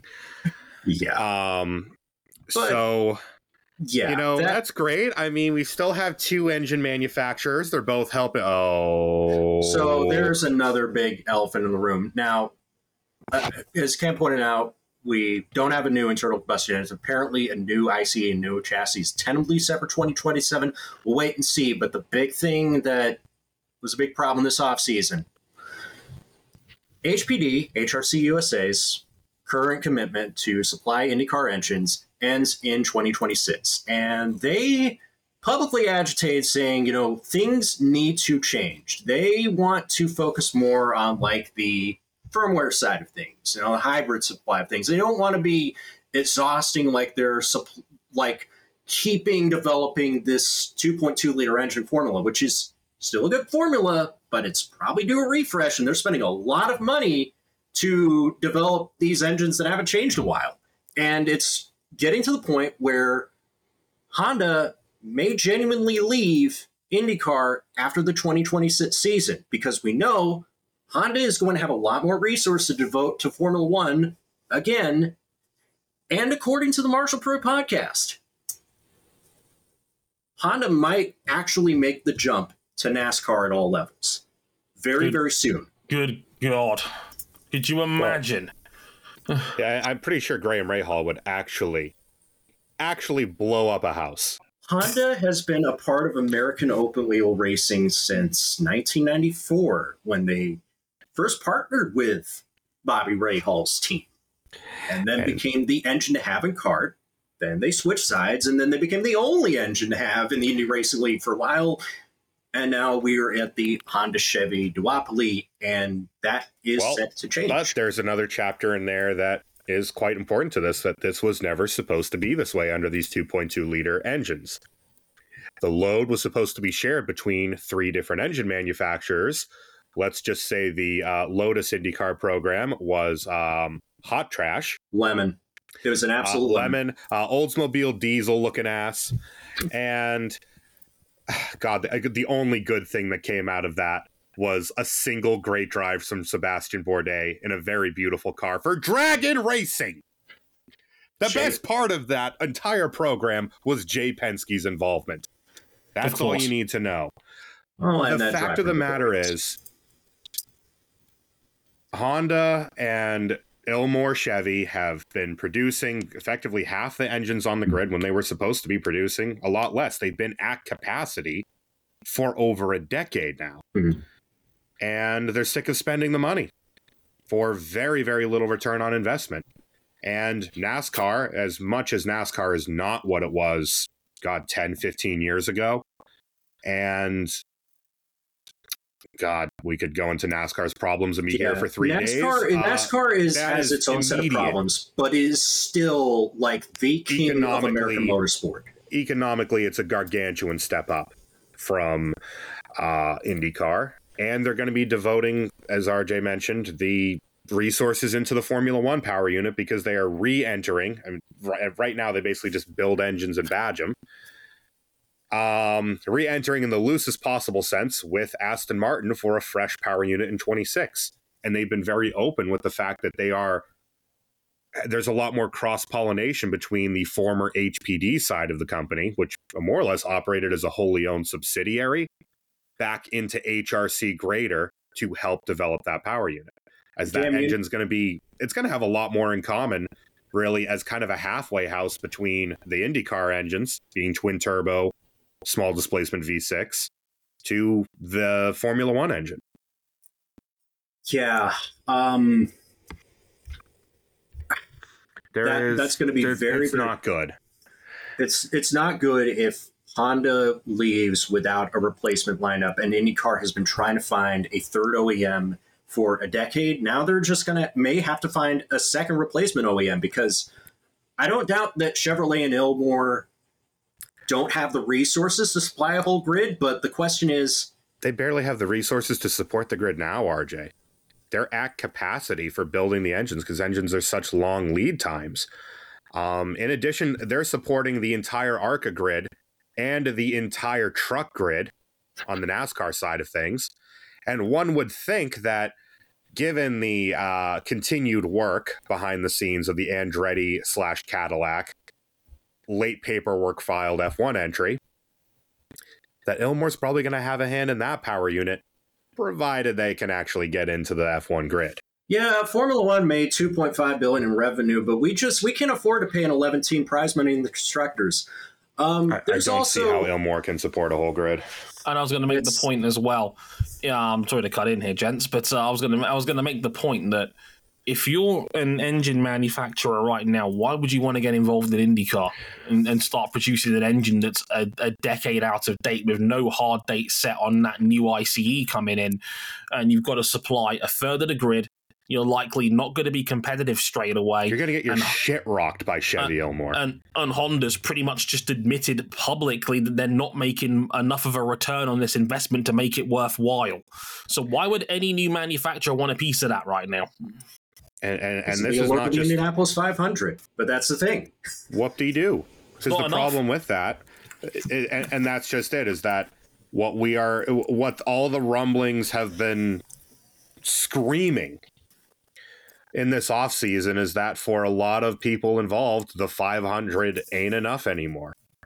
And it, this is not just an IndyCar problem. I mean, WRC is having a a big issue with their manufacturers and the lack of return on investment right now. They're canning their own hybrid system. And you've got a, a, a twofer right now where sports car racing is a hell of a lot cheaper than it has been. Yeah. And you can run cars on both sides of the Atlantic now.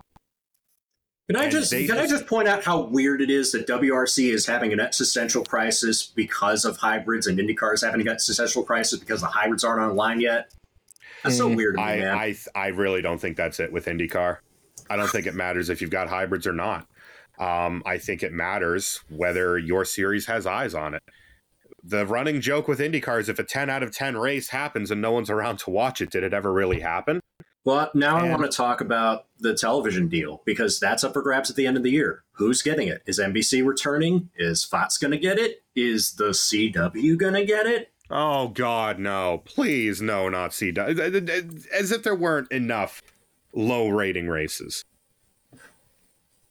Please, Like the CW is making a push to get into sports. Like they they they're desperately trying not to be the distant fifth place free to air in North America. But if it's to go anywhere, it should be Fox. And even then, like if you talk to NASCAR people, they'll tell you Fox's NASCAR coverage has been slipping since the since the peak Mike Joy, Larry Mac. you've now just put it in my head. If Clint Bowyer is ever allowed to commentate an Indianapolis 500, I will quit motorsport.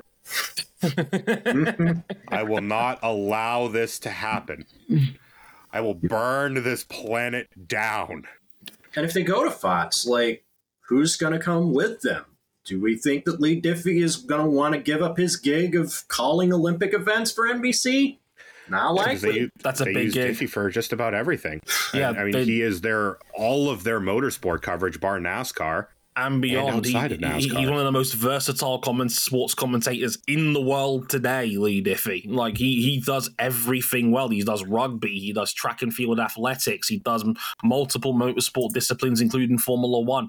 Leigh Diffey's as versatile and as talented as they get. We love him here on this show. I wouldn't be giving up that gig just to call IndyCar and Fox. Unless they And were Dre. paying him a boatload of money. And you mentioned Formula One. I mean, now Hinch looks like he's going to be taking over the gig on F1 TV. He's got a full time commitment now. oh, who's, well, who's going to ta- babysit Townsend Bell? Um, well, Good question. they've got Townsend. But who, Oh, is he going to babysit himself? That's the Uh, no, problem. he's going to run rampant. Oh, brother. Um, That's, it's that's going to just- su- that's going to suck the soul out of Leigh Diffey's job. do we, Maybe they could- do we now have a triple whammy of the hybrids are delayed? One of your two engine manufacturers trying to bail, and oh, by the way, your TV contract might end up on the fifth free to air. there's another thing that's been happening. And to be another. fair, it's been kind of okay. So, charters guaranteed 500 starting spots is not a new point of discourse. In fact, it's something that big teams have been pushing for before Roger Penske and his holding company bought the Speedway and the series. But now it's ramping up again. And the latest report seems like there will be a charter system in place and might be announced by the Indianapolis 500. And when you talk NASCAR style charter system, NASCAR has guaranteed entries for its charter teams in every race.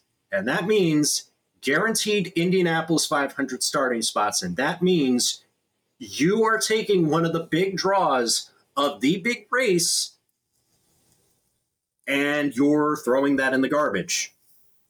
There is nobody outside of the big teams who would be best served to have a guaranteed entry in this race team. who likes this. Big team. Now, can you imagine who? You can guess who that team is. It's Roger. It's, It's Roger, Roger Penske, who uh, owns the series. Look, this is the problem I've got. I'm not the most educated IndyCar fan. I'm probably the least so amongst the three of you, but I do have general sporting sense, and and there's one thing that alarms me about this. It's that both sides of the table want this to happen. It will happen eventually. Like there is only so long you can delay the inevitable on something like this. It feels to me as if it's only going to be a matter of time until the 25-8 rule returns in IndyCar in some way, shape, or form, and that takes a lot of the genuine charm and elegance of the Indy 500 away from me because bump day for example is a huge part of what makes the 500 what it is because there was a sense there was the greatest sense of jeopardy that your car might not make the race and Yeah. and look there's no getting around it penciling in the 25 best cars in the series before you've even started takes a lot of the buzz out of that Yeah. I'm sorry I'm sorry to rag on your boy RJ for just a second here but let's be real here not just we'd like to admit it Fernando Alonso not making the 500 was a huge story. It was a, a- on multiple ways. That's It- one of the you- and you signature know moments of the race's recent history. It, Hmm. it is, and and it was one of those moments where you realize the significance of the 500, the significance of the challenge that it represents. That a big bad team from the other open wheel series came over and did not take this seriously, and they were shown up by the minnows. Yeah, But I and- mean, and- look at a couple years ago, Will Power had to scrape and claw and hit the wall to get into the 500 in a Penske. yeah. And I would know. I'm a James Hinchcliffe guy. James Hinchcliffe got bumped from this event a few years back as well, and that was a Penske would know. heartbreaker. Penske, Penske would, know, himself. Penske, God, if the 95 qualifying fiasco happened now, In the age of social media, it would be. oh, it would be the And I- biggest story in motorsport. I'm not like some people and think that Roger Penske is a sleepy Joe Biden type who can barely tie his own shoelaces. He is clearly a smart businessman, even in advanced age. He knows what he wants, and I, I don't know if he's going to back down from this. And, for that matter, I, for that matter, I, I do not have any confidence in Mark Miles's job as the president of IndyCar. None. He's Man's come out with go. so many. He's come out with so many statements that makes it seem like you know he's not fit for, and he is not a guy that Penske put in charge. He's been there since the Hulman and George days. Yeah, he's, I'd he's a say my- holdover from the previous management, and it's been. So it is everything that uh, that we've discussed in the la- this segment has been cascading and brewing behind the scenes really since the a lot of it since the split on and off where it- the, the echoes the ghost of the split 30 years on still rings true that this series just ain't what it was It's not it rather was. than And yet there's still interest in it.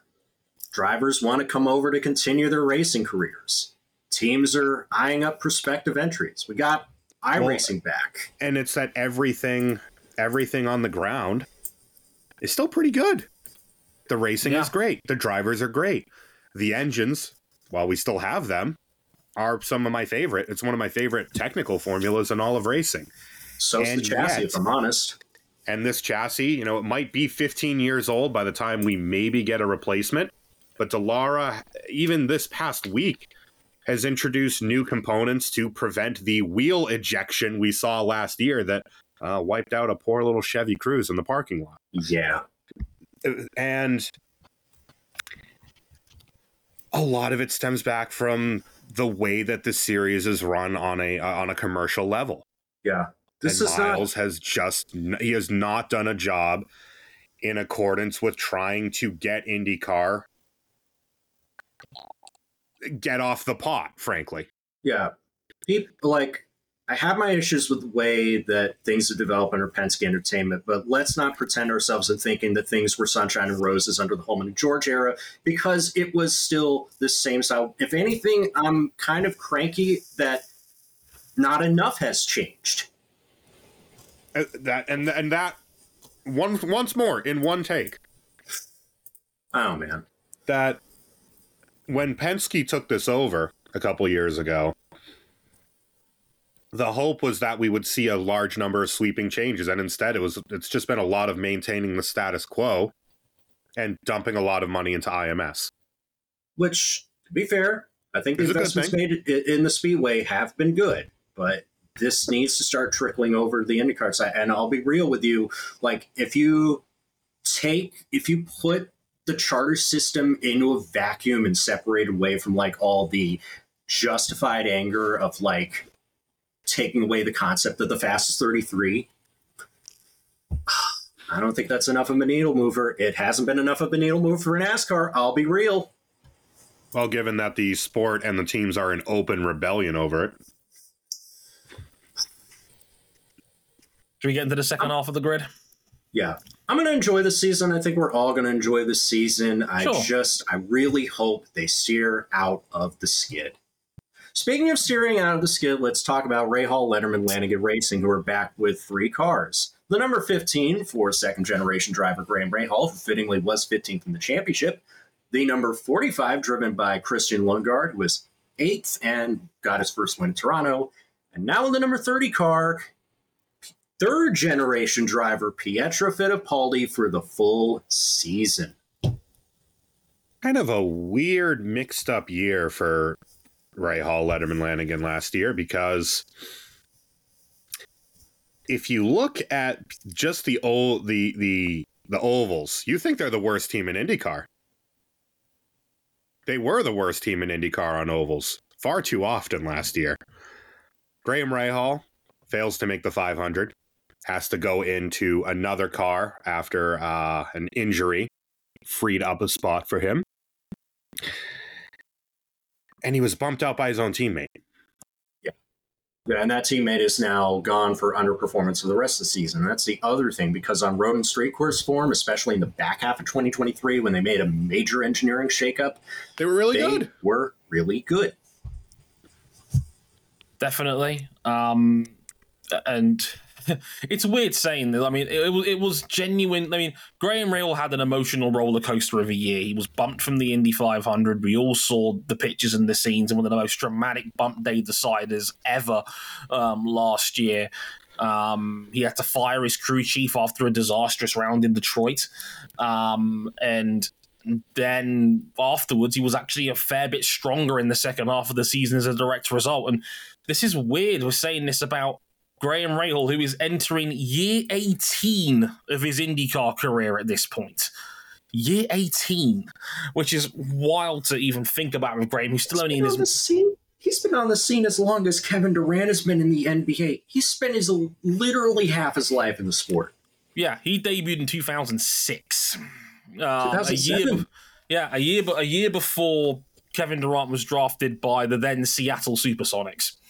It's it's it's weird how it was a weird time to be alive. Pre OKC Thunder era. Yes, Graham Rahal debuted in the Champ Car World Series. Mm-hmm.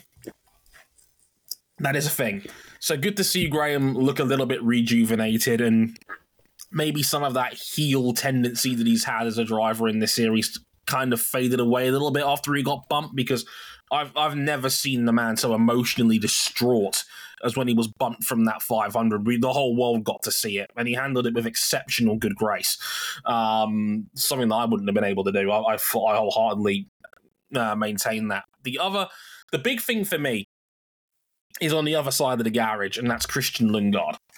Mm-hmm. Christian Lundgaard was incredible last year. We joke if you're a fan of Flacco811 on Instagram who, loves a good NBA meme and, and, and a good joke that he is the Bugatti outside of the shed picture you may have seen um, memed in many a times. He's the Lamborghini parked up in front of the terrible looking house.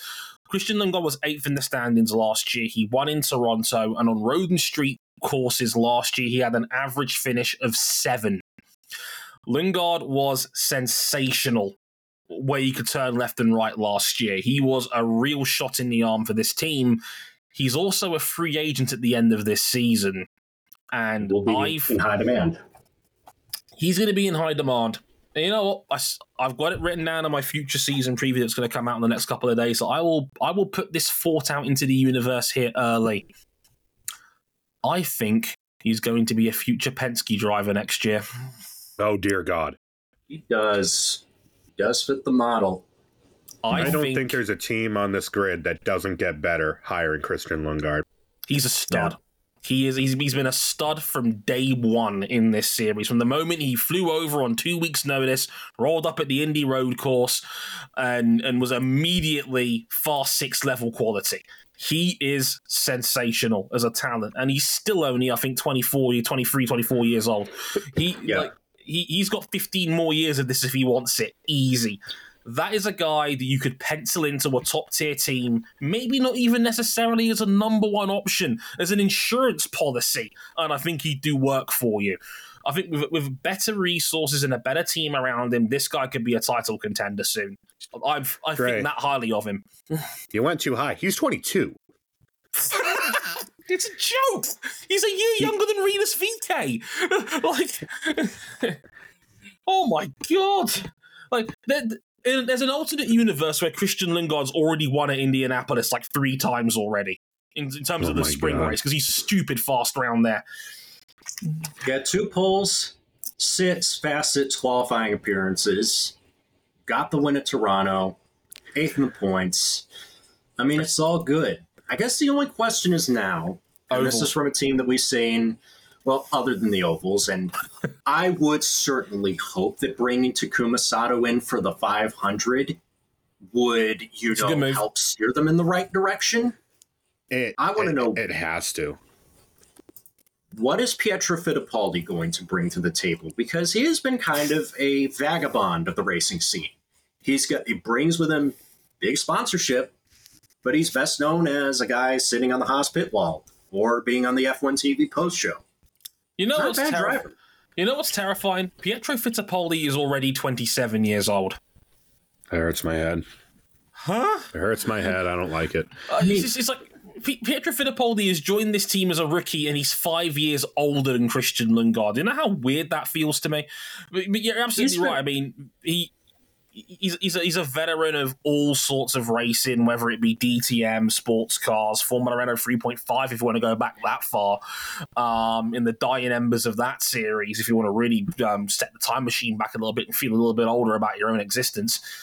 I don't know what to expect from him. And I think he's a real wild card in that seat. I really do not know what to expect from him um, at all because he's just had so little racing in the last few years. It's just hard to get a read on what he's going to be in that setup. Yeah, because I- like the only times we've seen him are in 2018 in the IndyCar series, where he was meant to have a split campaign, and that season was derailed by an injury picked up in the World Endurance Championship. Then he's out of the series for a while. He comes back in 2021 doing part time, basically filling in the gaps where Romain Grosjean was not comfortable racing on ovals just yet. But for the last couple of years, he's mostly been an LMP2 specialist as a professional driver, as well as being the Haas test reserve driver. Yeah, I mean, anything, any result whatsoever might be better than what the 30 car got to experience last year because it didn't matter, matter who you plugged into that seat. That team was horrible. Yeah. They've they've got to fix the ovals. It was it was humiliating last year seeing three of their four cars the in the last chance qualify. Dre, how many Yeah. times did they get? They were the first cars getting lapped. Yeah, they were the first cars getting lapped on ovals all across the board last season. They had three of their four cars in the last chance qualifier at the 500 last season, and no one in their field in an RLL car last year had a qualifying number that began with a one or a two. That's not good. And unfortunately, Katherine Legge wasn't great in the actual 500 herself, unfortunately. Um, and, Uh, and, yeah, and you just look at a the mess. trace. Trey, you look at the trace of Lundgaard's season, and it, like, it goes by the ovals. There's some top tens, there's the win, and then there's low teens. I, I, I did the I did the average last year. Lundgaard's oval average last year was 17. That's not going to cut it, especially in a in, in a season that the ovals, and with more ovals on the gr- on this calendar as well. They are going to be badly exposed if they don't. yeah, fix they're going to be the biggest victims of the oval shift. Where we've got seven oval races next year. That's only going to do them dirty further. Like, like, They they need to fix that shit and just fast. Sato's input will be enough, even if it's just for a fortnight. That that will carry on to the rest of the season. And you know, as far as Pietro goes, there's one other thing that really swings the balance in his favor. Third generation driver. His uh, his family, Emerson and Christian in particular, they they were kind of good at this for a while. Oh yeah, hundred percent. Next on the list, Andretti Global, the newly rebranded, newly renamed Andretti team, and if you, if you saw their car reveals, uh, uniform liveries as well for the most part, with the big white front nose, which I do not like. But hey, I don't that's like it either, but that's subjective, not the big focus. So subjective taste. So. We have Colton Herta and Kyle Kirkwood returning this year, but they have a new driver in the number 28, and it's Marcus Ericsson, who was sixth in the championship and has been for the last three years now in IndyCar. Um, so this is like I think this is going to be another very interesting duel between them and McLaren in the what I like to call the battle for the bronze, um, because that's kind of where I feel like these two teams are at right now. And I know you made a last minute judgment. I actually didn't forgot to acknowledge this, RJ, that Craig Hampson has moved over from McLaren. So he's actually made a pinch of a, a key Yeah. member of that McLaren setup. Yeah, yeah. Uh, so if you don't know Craig Hampson's MO, uh, racer landed out. Uh, he first came to prominence in the mid 2000s with some French guy named Sébastien at Newman Haas Racing, and they won four consecutive titles. He's been to Andretti, he's been to Dale Coyne, he's been recently with McLaren, and now he is back at Andretti. And they're hoping that's a shot in the arm for a team that is F1 caliber, but if you watch them in IndyCar, you wouldn't think that. You think, oh, why are all these other F1 teams worried about them taking their money? They would be easy walkovers. Indeed, it's a it's a nice shot in the arm, and I want like the obviously the big story here is Marcus Ericsson coming over. That was an interesting coup. I think this is this is hmm. going to be a big flashpoint for not only Andretti as a team for me, but also Marcus Ericsson as a driver. The Yeah. more cynical of the Marcus Ericsson Appreciation Society have always said that a lot of his success came for driving for the Chip Ganassi machine. We're going to find out very quickly whether that was the actual case, or or or whether Marcus has genuinely improved to the point where he can actually lift the floor of a team that's badly needed a floor raiser for quite some time. Uh, yeah. I mean, we don't have much data on what Ericsson's like outside the confines of Ganassi within IndyCar because his one year at what is now Arrow McLaren, it's not the Arrow McLaren that we know now, and it was very much a year of just like Ericsson's trying to find his feet. Yeah. Yeah, not a lot of representative running. Yeah, we just we just don't really know. Fast in testing, which is a promising sign, but it's Yeah. a 52 second Sebring loop. always fast in testing. Yeah, so like, and that's the thing. It's like, is Marcus a, pro- a product of the system, or has he genuinely become an elite level driver in this series? We'll quickly find out because he's got two very, very talented young drivers alongside him in that garage who. Unfortunately, are peaks and valley drivers the last two seasons. We're talking about Colton Herta as the leader of this team in the number 26 car, was 10th in the standings last year, and is now up to 29 races since his last victory in that rain spoiled Indy Spring race back in 2022. And we know Colton Herta is better, has the potential to be better than this. I mean, we just saw him at Daytona in another set of cars. was, he was sensational there. And you know he was also he has also been knocking on the door of wins. He just has not been able to close the deal the way that kirkwood did last season. And kirkwood was still shaky at times but showed us enough of the potential at long beach and nashville that we all saw in him when he was in the road to indy. It's very Yeah. fascinating. I think the potential is there for them to take a half dozen wins but that potential has always been there, and they've never been able to close the deal. It's part of the reason why Alexander Rossi walked away. I just don't know what to feel about Andretti as a team because they have all the ingredients and they have, I'd say, three very solid drivers. But when their floor falls out each season, it's, I mean, they fall all the way straight to the core of the earth. They will not have the excuse of being stretched too thin now that they've scaled down to three cars. Yeah. Yes, and to the the loss of the number twenty nine. Rest Yeah. in piss, bozo. Uh, we'll get the 98 back for Marco. It's fine. Yeah, and they've still got Kyle Kirkwood, who was the bright spot of this team last year with two wins. Still rough around the edges at times, like like any rookie would be, or sophomore driver as he technically was at Andretti last year, because it was technically his second season. But he did win twice. They were both on merit. They were both exceptional wins in the circumstances in which he won them. He, he outdrove Scott McLaughlin in Nashville, and he was he outgunned Romain Grosjean at Long Beach last year. Kirkwood has the potential to be him. He's tied himself down with a new long term contract at Andretti as well, which is a big coup for mm-hmm. Andretti because I know for a fact Penske was sniffing around Kyle Kirkwood last year as a potential guy for one of their seats going forward. So Andretti's tied him down long term.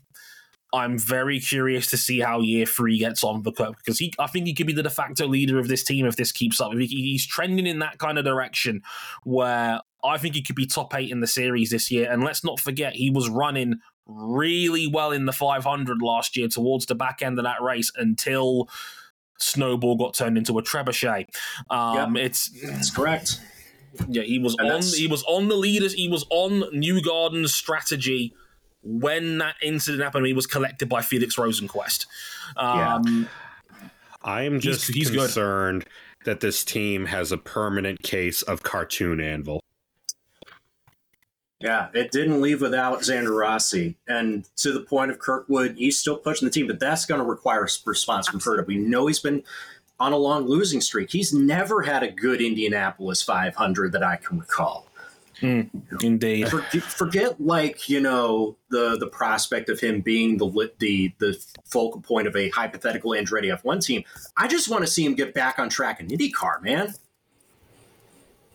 Yeah, In general, the last the last two years have really been enormous potential and speed met with just really silly mistakes, mistakes that you wouldn't expect of a driver who is now going into the, the stage of the career that he is. He's now 24 years old, and we're already uh, like Rinus VeeKay. We're worried is he ever going to reach his full potential? I still think he will. Needs to start showing it a bit more. A guy that good should not be on a 30 race dry spell. Like simple as that. He- He's better than that. Definitely. Speaking of not quite reaching potential, let's talk about Arrow McLaren, who have now got a retooled three driver lineup. Pato Ward is still here. He was fourth in the championship. Alexander Rossi is still here. He was ninth in the championship. There's a new driver in the number six car, and it's David Malukas, who was 17th at Dale Coyne last year. But none of their drivers combined for wins. And oh, by the way, David Malukas will not be here at St. Petersburg because while training, he broke his wrist. That's tough. Yep, he will miss the opening round and the thermal challenge as well. We don't know who's going to be replacing him in that number six car for those those two races. There's rumors it could be Callum Ilott because he is testing with the team as we speak. Um, which what a is fall upward, man. what a Fall- coincidence! that Franco Morbidelli type beat, Ah, falling straight to the moon. I- It's like, it's like, oh, Lucas is hurt, is he? Good, good news. Um, Daddy's home, as Randy Orton might say. No, like this. This for me stems to one big focal point with McLaren. It's like how me in the NFL would look at Darren McFadden, who used to run for the Oakland Raiders and Dallas Cowboys. Is this the year Pato O'Ward finally puts it all together? Damn, Oakland Raiders, you just dated this whole thing. Oh, It yeah. doesn't feel like a team that didn't win a race last year. It doesn't. I mean, Pato O'Ward really should have won St. Pete. Plenum Fire happened. He should have won Indianapolis 500. Got Dive too impatient. Dive bomb happens. Um, lost patience in you know in, in Detroit. Crash happens. He had a couple of qualifying botches as well, in like in mid Ohio and, and Laguna Seca. I think and this is a bold statement. This man is probably the biggest winner of IndyCar's calendar shift because there's now going to be seven ovals, and six of them are shorter ovals. And Pato O'Ward is the only guy in an oval right now, in my opinion, that can regularly give Josef Newgarden trouble. You're spot on. And let's not forget, he ain't no slouch on road and street courses either. And It's Pato's a monster. Like, he, he is what he's like a Jose Ramirez type in baseball. He's a genuine free tool driver who can win anywhere. In that sense, uh, and that's Pato O'Ward, and there's only about four or five dudes, in, in my opinion, in this series who can do that, and Pato is one of them. And Yeah. McLaren's very, very lucky to have him and spearhead him. If he can iron out on the a mistakes, very rich deal, by the way, as we've learned. Well, yeah, he Yeah. found out today in the lawsuit. He's, he's on ten million bucks for the next two years. Go get him, Pato. But Think of all the like- shirt and the like- selfies. but but the, the concern for me with Pato, uh, he is a genuine Swiss Army knife of a driver. He can win on any track on any given day Hmm. when he's got his head screwed on straight. Agreed. Because there were a few mistakes last year that were frankly kind of insane in context. The biggest one for me being the 500. Oh, He had that race penciled in. He was on. the- He was. He had a great car on a great strategy, and he just overstepped the mark.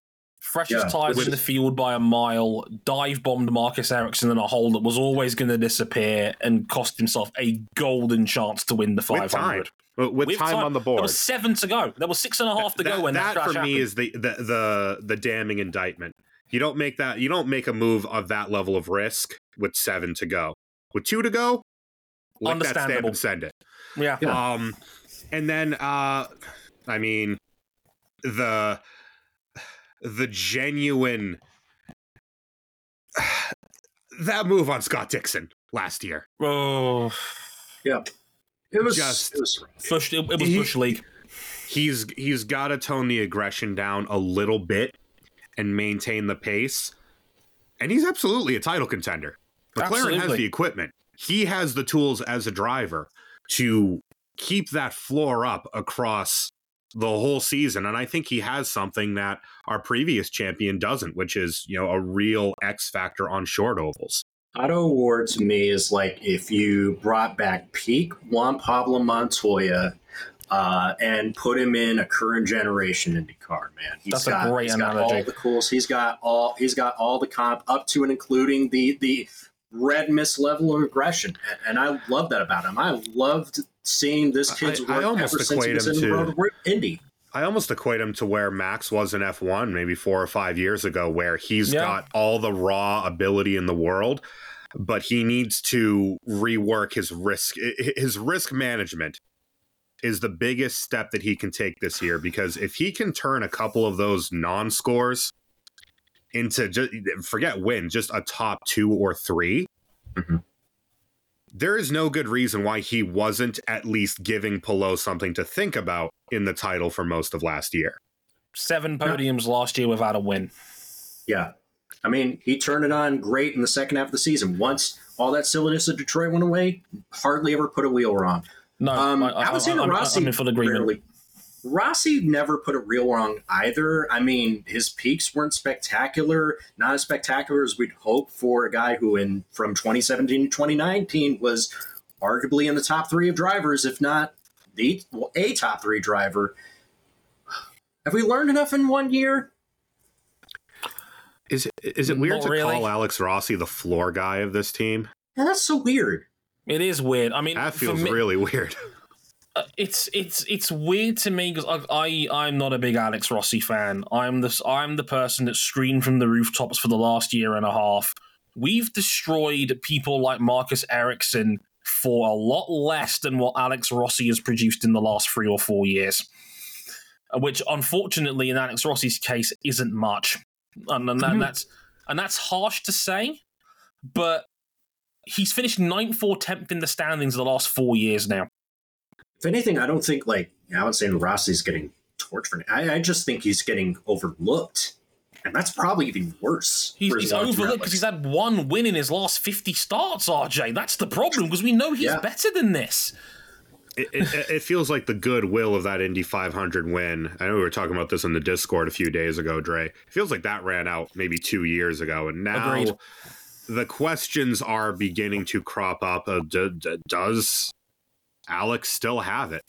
And you can still see the flashes. He's still just a mighty mean bastard wheel to wheel. Oh yeah. Um, where he will give you just enough room to just about make the corner without crashing.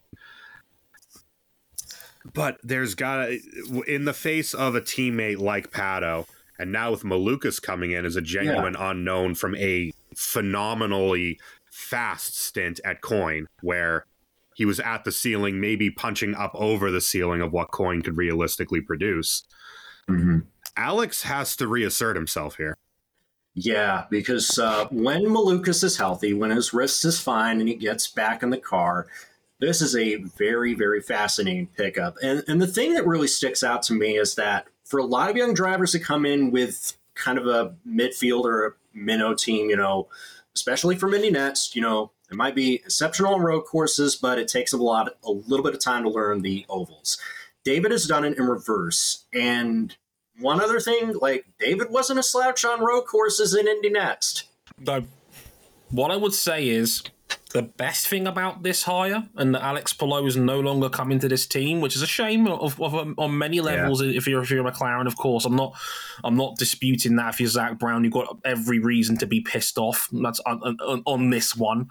Um, what I will say is three genuine bullets in the chamber for the 500 which is something that maybe only the top two teams can also brag because Malukas is an exceptional oval runner. And like you hmm. said, he's done it backwards. He's he's he was one lap away from winning in Gateway in 2022. He podiumed again in 2023. He was strong in Texas last year. He was strong in the 500 and an underwhelming package last year.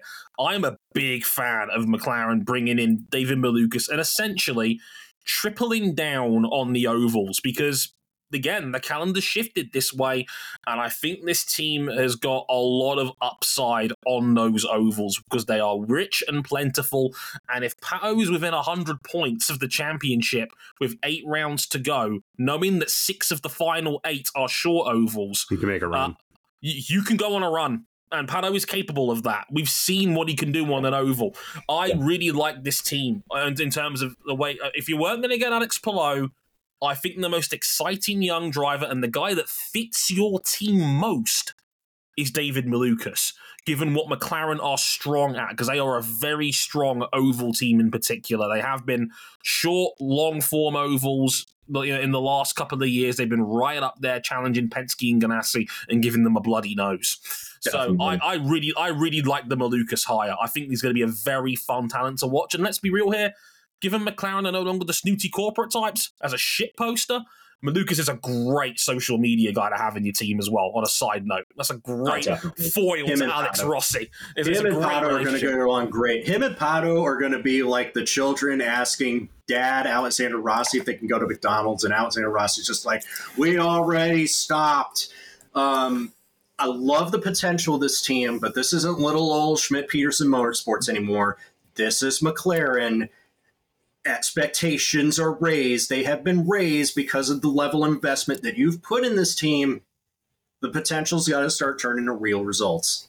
They need mm. to win multiple races this year. There's Shit. no reason why they can't have at least three wins this year. That should be a minimum target. Three wins, and if you can get Pato in the top three of the standings, I think that would be a nice additional ex- extra goal. And hey, if you really want to go and play on hard mode, see if you can get Alex Rossi back in the top six again, because that would you you you might need a backup man in the same way that Dixon had Tony Kanaan back in the day. you know, they need someone like Alex Rossi to be in there challenging every week as well because he wasn't doing that last year. Was and, close, and that's a huge component as well. Hmm. Last year, how Ganassi went on that, you know, I mean, they were great all year, and we'll get into them in a moment. Um, but Pato had no backup last year, No. not consistently. Not really. Um, if they want to make a title run, you got to you, you've got to have the other two pulling points off of your Newgardens, your Palous, your Dixons, um, and softening the impact if you have a bad weekend. Because if someone else just takes full points out of you, that gives you a big, big asshole to climb out of.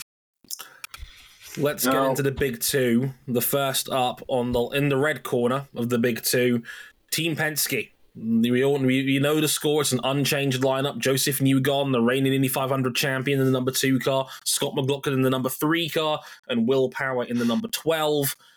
Well, we talked about big winners on the oval side of the calendar. It's impossible for me not to mention Josef Newgarden in that conversation with seven ovals on the calendar, and Newgarden won four ovals last year out of the five on last year's calendar, including the big one, the 500. He's, so I'd argue he's the biggest winner on paper of this calendar shift, besides maybe Pato O'Ward. But there is an elephant in the room. Josef's been struggling to turn right lately. That's so weird to think about because his first wins were on road courses. And he's never been a terrible road course racer, but he's just been off of his for- recent form. He's But been I off the think boil. one- One thing that I think is gonna help, Andrea, I know- I'm not saying this because I know you weren't a big fan of Bus Bros, but that show stopped now. Josef now is like trying to refocus on trying to get another series title, trying to get a second Indianapolis 500. He is now in the back nine of his career. He is no longer the young child that I came to love in the mid 2010s.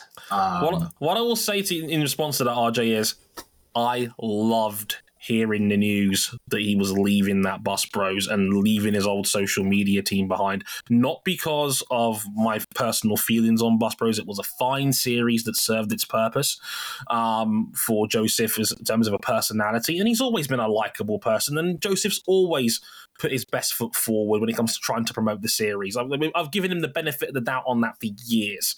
And that's not going to change just because I wasn't a big fan of Bus Bros. But I love the fact that Josef Newgarden won the big one. He won the Indy 500 last year. That pretty much wipes your slate clean of any real criticism for your season, given how IndyCar itself values that race above all offers. And he still made changes to his personal and lifestyle choices beyond that, because that is a man that says to me he knows his season low key was kind of a disappointment, even though he won the 500.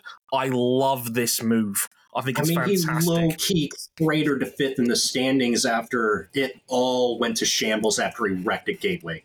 Yeah, I mean, after that, that was that felt like that felt like the title truly slipping away from any chance of him getting it last year because on road courses down the stretch, he and Penske as a whole were shot to pieces by That's so- Dixon, and Ganassi as a whole.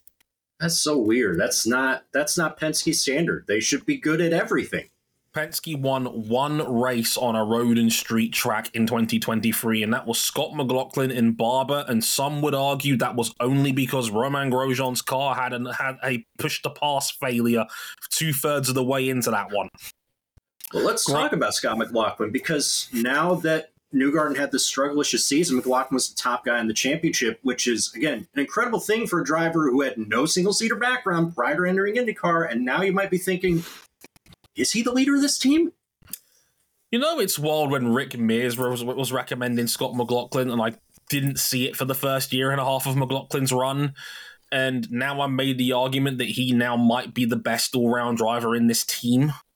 Like McLaughlin is is him, and I think I, think his back and half of last year went very under the radar. I did the numbers on it. I'm pretty sure his average finish and qualifying position was around five in the back half of last year. That's championship level form um, from McLaughlin. Yeah. In the, but obviously, everybody glossed over it because of the summer of Palou and obviously him going on to completely railroad the title. But McLaughlin stepped up in a big way in the back half of the year and became the consistent every floor race. guy that Penske has. Every race after Indy, top 10, including three second place finishes on the podium. That's, the That's- one thing he's missing is an Indy 500. It's just like Colton Herta. He's missing a good Indianapolis 500 run to truly put himself over the top. And He's That's just another never thing. had a call for it. Four, 14th at the 500 last year. And I mean, Josef came on late that race, but really Penske otherwise had a very quiet 500. Again, it just it's just Newgarden got on the right strategy, and his car came alive in the last fifty laps of that 500. It was really peculiar Mm. how that that 500 played out. But I, I would still say Penske's overall 500 pace, I think, is still a little bit up in the air. I, I just don't know how it's going to be when we actually get to May and how it plays out. But I still have every confidence in at least two thirds of this lineup, and Newgarden and McLaughlin should still be riding contention all year long, especially if, again, with Newgarden and the ovals, he is going to be a threat down the stretch almost inevitably, no matter what the championship situation looks like, unless Penske has an abomination of the first half of the year, which I don't think Yeah. will happen. The question Definitely. for me is, is that what do you do with Will Power? I think he's earned the benefit of the doubt. We talked about it after the season. Will Power was not going. I mean, his wife almost died. It was Yeah. really, really sad. Uh, With no This- hyperbole. His wife Yeah. legitimately almost died, and nobody um, is going to perform up to their standard while that is hanging over them in their personal life. That Yeah. is. Man, if, if, if you ever watched 100 Thank Days to God Indy, I've said it before 100 okay. Days to Indy, the episode on the Power family is a powerful watch. It's the best episode of that series, and it really goes into a lot of detail as to like Will and Liz are inseparable. Like sh- she's joined at the hip with that man, and so for her being in a hospital bed and communicating via phone for months at a time, that could not have been easy, given how much he adores his partner um, and and their son. So I, mean, I, I can understand last year he was off the boil. the The facts of the matter is though, he's 43 years old this year.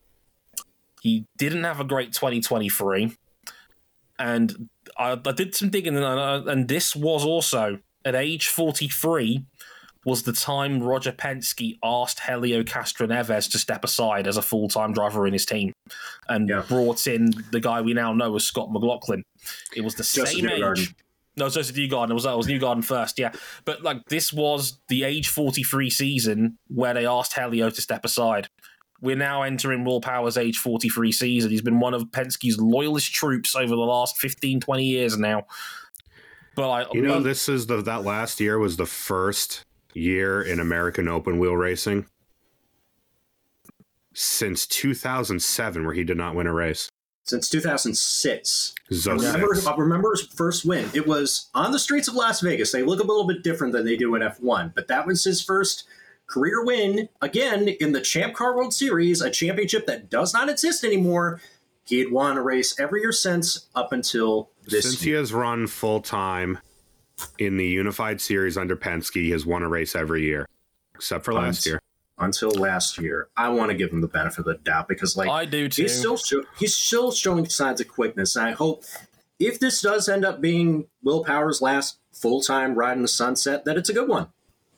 I hope it's a good one. We all love Will Power. He's a goofball, but we love we love him as a, as an overall goofball, an engaging personality. He, he shoots from the hip. He has his heart on his sleeve, and he's an incredible character and personality. He's been the, one of the backbone drivers of this series since since its unification. But I said it earlier in the show, and I will say it again. I've got a feeling Christian Lundgaard will end up in that 12 car next year. I'm nailing my flag to the mast on this one. You heard it here first. I think Roger Penske will make a play for Christian Lundgaard in that 12 seat, and I think this might be the year where he asks Will to step aside. And then that's and if that happens, Josef Newgarden's going to be the the grizzled veteran of the team, and that's going to make me feel ancient, ancient, ancient. At 33, which is just so weird. And you want to feel even more ancient? Let's talk about Chip Ganassi race. Oh, Christ. I mean, they've, they've been the standard of the series, but they've got two drivers that are beginning their IndyCar careers. One that's starting their first full time season, and the two best drivers in the sport. The rookies are Kyffin Simpson in the number four and Linus Lundqvist in the number eight. The driver starting his first full season after winning Rookie of the Year by default was Marcus Armstrong in the number 11. Scott Dixon was runner up in the championship with a great year that would stand up to any other season except for the year that Alex Palou had. He is the two time and reigning IndyCar Series champion. Uh, we mentioned Instagram meme account Flacco811. Uh, sometimes when they talk about like a play, a great player having a great game, they'll just zoom in on a picture of themselves. They'll just take the same picture and zoom in on it. Him. That's Alex Palou. Him. Dude. So let's talk about the rookies first. Um, Linus Lundqvist was spectacular in the handful of races that he got, and Chip Ganassi was so eager to have him. Apparently, he saw one drive of him at Indianapolis's road course when they had that autumn race last year, and apparently he made Linus an offer that he couldn't refuse. Um, it was like, "What's it going to take?" I will price Michael Shank out of this out of this driver, and that's exactly Oh, what happened. I like winners, and I think you're a winner. I love Chip for that. And, and You like, know what I love is that is like Linus. We were like understandably upset that he didn't get a ride after winning the Indy NXT title, and then Linus just got back pay with interest. Oh, I cannot believe the whole field let this man slip into Chip Ganassi's fingers. What the hell is wrong with you, IndyCar? This man was a stud in Indy NXT in 2022, and we were just like, nah, no, no, no one can flip the bill to make this work. This dude is mm. quick. This dude Yeah. is sensational. He was like he walked into a Shank team and was immediately showing fast 12 pace. And that was a setup that's not the best in IndyCar, and he was quick as hell. He was running top 10 level kind of pace from the start. He's going to Chip. And if you believe that the Chip Ganassi team is a machine that gets b- the best out of its drivers, there is no better fit for this man in IndyCar. I think he's going to be a very, very exciting talent to watch this year. I'm very much looking forward to what he does in that eight car because that's your insurance policy. That's the That's your floor. That's your terrified. You've got Dixon and Palou. You can afford to gamble on your number eight driver, and Lundqvist is an insurance policy. I I think that's going to be an incredible pairing to have him in that lineup with with Chip. I'm scared. This guy could be a stud. Going, he could have the upside that Marcus Ericsson probably didn't have in that team, which is scary if that holds up. That is pretty scary. Um, but there's another rookie to consider. Kyffin Simpson in the number. They brought back the number four car for this. Yeah, the number associated with when Alex Zanardi first broke into CART in 1996. That was his number. From 96 to 97, he eventually became the champion in 97 and carried the number one in 98. I think, and it's easy to do because his Indy NXT form was not good. But I think Kyffin Simpson is not getting fair due from the IndyCar crowd. Like, and I think the reason why is because his form in LMP2 suggests that there is a driver that is more than what he has shown in Indy NXT. And I know that LMP2 is a pro am category, but when Simpson is in the car, he is often pitted against full blown factory drivers, the best and the best in sports car racing, and he has more than held his own. He is the yeah, reason on why. lap time average, he was very solid. And right now, a lot of that, uh, currently, that LMP2 grid uh, that we saw at Daytona, a lot of those are frankly refugees waiting for a seat in Yeah. a factory hypercar program. You have very serious drivers, and he was holding his own with them. Now, I'm not saying that Kyffin Simpson is going to win races right out of the box. I think even his own people have said, you know, we're keeping expectations modest, but I I also think he's come in like grossly underrated because his potential in Indy NXT just hasn't come through yet. And I mean, it's easy to understand why. You know, he's he's a rich driver who's probably footing a lot of the bill for his ride. But I'm I'm more optimistic than most on Kyffin. I hope so. If we're looking at it purely from his Indy NXT form, this does feel like it's a year early. But as you said, I can't sit here and gas up Christian Rasmussen based off his LMP2 form he showed at Daytona earlier this year and not do the same for Kyffin Simpson, who absolutely, as, and as RJ and Cam can attest, has absolutely held his own in, in a sports car environment as a young teenager um, with some very talented and gifted drivers in that category. Like, the upside is there I just hope he can convert what he has shown in a sports car into single seater racing because the jury, unfortunately, for that portion of his career is still up in the air a little bit. It still feels like he could have done with an extra year of seasoning in Indy NXT just to see where he's at but I understand why they've wanted to accelerate this, especially if he's prepared to pay for his own ride. If, if you're prepared to pay for your own ride, then fair enough. I, yeah. I, I, I, can't sit there and question that. I'm fine with that personally. So let's see what he can do in that sense. Also, big year for Marcus Armstrong. Big year for him.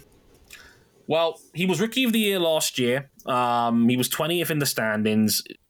I was a big fan of Marcus Armstrong on road and street courses last year. He was a regular top 10 contender, had a couple of really strong performances taken away from him at Road America and at Portland last year. Where I remember at America, he was running top three on leader's pace um, and was boxed early to for Chip to kind of hedge his bets in case there was a weird or, awkward caution late on. And he was the victim of that. He got the wrong end of that caution call. And uh, Marcus could have had a podium that day. And that would have been a real strong performance from him. Portland, he was running top eight bad pit stop. It's just one of them things. Look, he's a he's a podcasting goofball, so I kind of have to respect him to it because that's basically me in a nutshell um, from Screaming Meals himself. But the guy is which quick. Is, which is not dinner, which is not like dinner with racers for Zoomers, by the way. It has no, an it entirely different format. it is indeed. But um, what I would say is is that he's come like this. This is the worst year to possibly learn how to oval because we've got seven of them coming off and he's never done an oval race until this year. He's taken on the full calendar this year as opposed to being on a part time schedule. So he's going to have to learn. He's going to have to learn quick. Um, and that might be a shortcoming this year because we just don't know what he's going to be on ovals. Chip Ganassi's not a bad place to be an oval driver, but it's not no. necessarily the best, if that say, makes I, sense. I would actually say that, I would actually say for them, on the oval equipment. Maybe on short ovals, not amazing. I don't mm. think he could have better equipment to try and run at this 500, though. Yeah. Agreed. The Ganassi are an excellent 500 team, not so much on short ovals. I think, I think that's fair to say. Um, mm. But um, I'm, I'm excited to see what he, if he can carry on bringing that sort of top. If he can keep that top 10 floor on road and street courses and can add modest gains on ovals, he's going to be absolutely fine. Yeah, I think I'd rather learn ovals in this environment at Ganassi than what Christian Lundgaard had to learn ovals with at Rahal oh. Letterman Lanigan before the engineering shakeup. Garbo. Uh, the big two.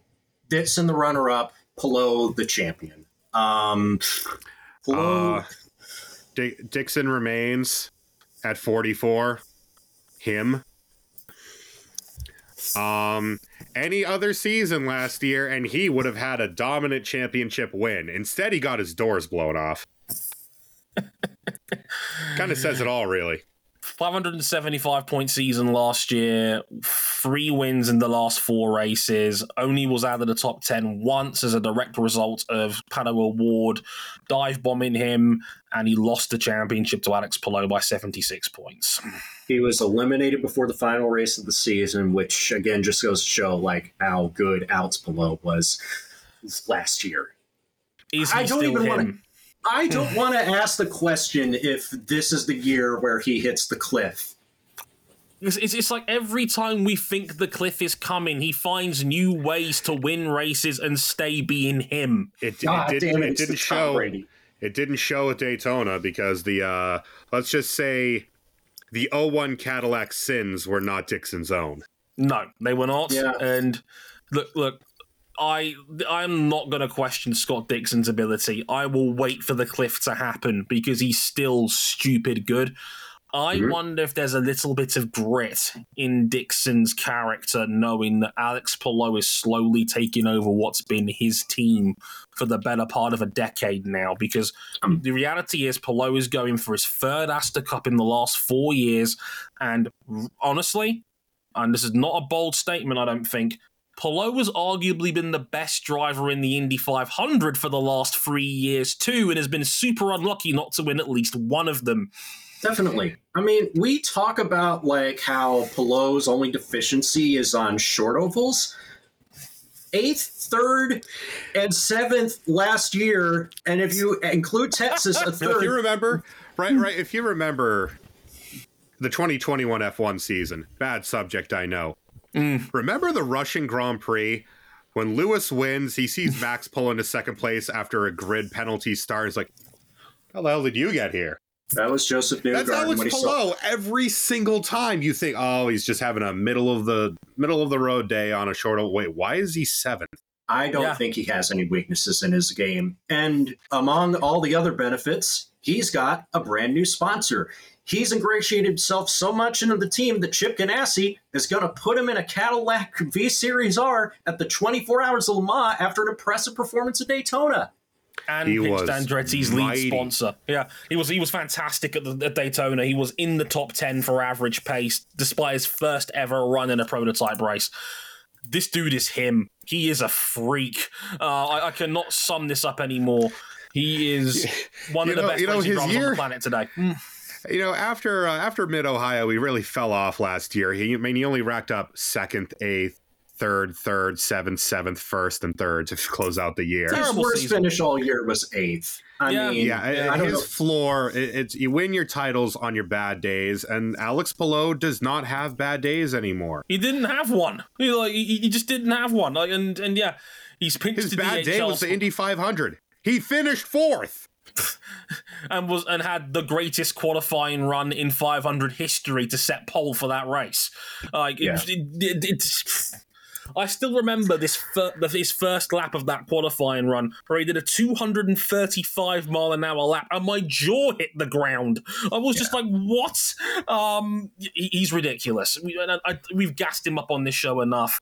He's arguably the best racing driver on the planet today, and he is probably going to be everybody's favorite going in to win everything this year. And he's now doing it in yellow and red because they pinched DHL as their lead sponsor.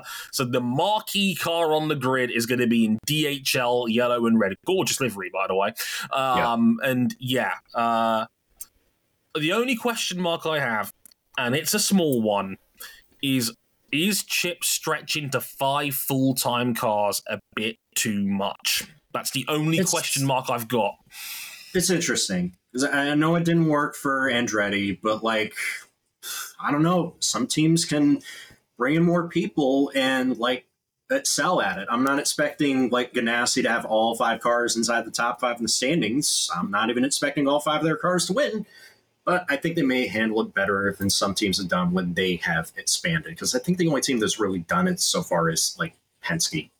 Well, and and it's got to be better than the last time uh, that Ganassi did it because Ganassi at one point was running um, just two, a gl- bevy two glorified cars. pay drivers, basically. I love Charlie Kimball. He's great. Max But- Chilton had his moment in the sun, but like, you know, this is better. but the pro but uh, the, the driving talent is better. But Yeah. stretching your engineering talent that way, um, I think we've seen it a lot in IndyCar that it just you have more bullets in the chamber, but the bullets aren't as strong. Um, I do think that if you're going to give someone a challenge in that situation, giving that challenge to Scott Dixon and Alex Palou, those two are probably up to the task. But they have to not lose sight of the fact that they are Chip Ganassi and they have been the best team here for a couple of years, Yeah. and they really don't want to dilute what makes them great. Definitely that's, not. That's the only concern for yeah, me. and like you know, they sold their NASCAR program. Things have not gone well so much on the uh, the sports car side of things, despite a few wins in IMSA. You know, so they've real so IndyCar has been their strongest point. Uh, wow, this is a, this is a good looking grid. I can't believe how much we talked about this for a series that we're all down on. Yeah, it, it's it's down, but it's interesting, and that kind of makes it more fun. Now, I've and I've listed out a smorgasbord of uh, topics. Jason, get your notebook out. Uh, I know you're listening in somewhere. Um, so the questions I pose to you are six in this case because it's a lot more fun than talking about F1 and MotoGP predictions. Um, first of all, rookie of the year. Uh, Linus Lundqvist, and I don't think it'll be close. I know I talked up Kyffin Simpson. I think it'll be better than expectations, but Linus Lundqvist, clear rookie of the year favorite. Rasmussen's not running all the races, and I don't know what Blomqvist has underneath him. Mm, Um, copy and paste that answer, Linus Lundqvist. me free. I Linus think, Lundqvist I for think me. he's going to be. I think he's going to raise some eyebrows this year. I probably shouldn't have put the rookie of the year question in there for no other reason than he hasn't actually got a lot of competition in the field because Rasmussen's only on a part time schedule. Um, but hey, Marcus won it last year on a part time schedule, so who knows how it could shake out in the end? You never quite know for sure. Um, but yeah, um, i in triplicate. Luke Linus for me, I think he's going to surprise a lot of people. Indy 500 winner. Pato O'Ward is due. He's been good at this race the last couple of years. I would argue McLaren, pound for pound, is the best Chevrolet powered team at Agreed. the Indianapolis 500. Pato O'Ward is one of the strongest all around drivers, and I think this is the year that he takes a big step forward, and that's going to start with an Indianapolis 500 win. Cam. Hmm. Pato O'Ward is due. But you know who else is due? Victim of highway robbery last year. I think this year, provided the cartoon anvil stay away, the spears are dropped, Alex Palou completes his infinity gauntlet of IndyCar achievements with an Indy 500. I'm with Cam on this one. I'm also going to say Alex Palou. I think this is the one that Palou's been missing. And I think I said before, he's been the best. I think he's been the best all round driver at the Indy 500 for the last three years now. And I think he's just never had a clear run. He was unlucky not to win it in, in, in against Helio as well a couple of years ago. He, people forget he was second that day. Um, and he By was not very much distance. by less than half a second, and and Palou was right there. He's been excellent at this race from day one. He's been excellent at just about fucking everything since day one, and I think Super Formula alum. Yeah, and I think I, I think it's I think Alex Palou wins the 500 this year. Who has the higher average championship finishing spot between their cars between McLaren and Andretti? I'll take a weighted average on this one, and we'll see how it shakes out. Um, I'll go first. I think McLaren has a slightly higher floor this year. I will say McLaren over Andretti by a nose. I think McLaren has a higher ceiling and floor. And I'm really curious to see how Malukas does now that he's Mm. going to have top tier equipment under him. Um, and I think Pato will have, I think he will right some of the wrongs of the last year. I would say McLaren. give me Andretti. Wow. I think that there, it can't be another year of Andretti leaving opportunities on the table. Not when they brought in someone like Craig Hampson, not when they made a big deal about downsizing, being a leaner, meaner team, not when they brought in Marcus Ericsson, and not when you have Colton Herta and Kyle Kirkwood already there. I think it'll be Andretti. I think if everything goes to plan, I f- f- and I think he cuts out the errors, I wouldn't rule out Kyle Kirkwood for a top six championship finish. That's how high I am on KK in that sense. Best Indy 500 part timer. You know, you're not going to like this, Uh, nah, he's, he's not going to like this. But, Me but neither. Kyle Larson has the equipment underneath of him. I mean, it's going to be does. a big draw because he's a name in NASCAR. Everybody loves when a NASCAR driver does double duty runs, the World 600 and the Indy 500 on the same day. It's McLaren equipment, and like, you know, I don't doubt his raw ability. I'm going to go with Larson as well because, as a former member of the Kyle Larson cheerleader club, that boy can drive. And he's going to have very solid equipment in the, the Mick Hendrick. I guess my one reservation would be like low key. He has been very crash prone since winning his title. He has been. I think some of that is, I don't know. sometimes Hendrick bullies you, and sometimes Hendrick gets bullied. Mhm. Doing the bullying this year, that's Mm. for sure. Um, but I do think on a pure raw talent perspective, I think he's probably going to have one of the better 500s of the part timers. I think he's going to have a, a significantly better one because I would say Sato. He's got two of these things, but RLL are the absolute pits on ovals. The other thing that makes me wary of Sato is that he's now transitioning into his second life as an executive.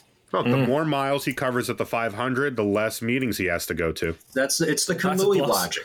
It's the Kamui logic. Coach K, in this case, Coach Takuma, which I love that idea, by the way. Um, for me, the look, the urge to take Kyle Larson is very strong here. Kyle Larson is an like this talent has never been the issue. He is a special Yeah. driver. There are many people out We there that just believe. don't like him because he said a racism in 2020. That's the thing. Yeah, it's it, it's a bit of a hurdle, but what I will say Yeah. is that Kyle, like like I think it was like Kyle Larson is an incredible talent. There are many people because of his dirt tracking that genuinely think he's the best racing driver in the world.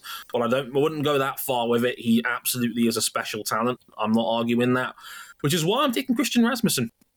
I'm taking Christian Rasmussen because You I, are on crack. uh, Ed He's not. Carpenter Racing always does well at the 500. I think Rasmussen is a very slept on talent. And if you can guarantee one thing, one thing about ECR, they'll get it figured out for the 500. Give me Christian Rasmussen. So, next question How many different winners do we get? So in 2023, I mean, we had fewer winners than we usually do, mostly because two of them were kind of, you know, blotting out the sun for the rest of them. Could they be numbers 9 and 10 by any chance? It was 7 last year. Who's to see? Um, I think we do get. I think we get more. I think we get eight different winners. What do you reckon, Cam?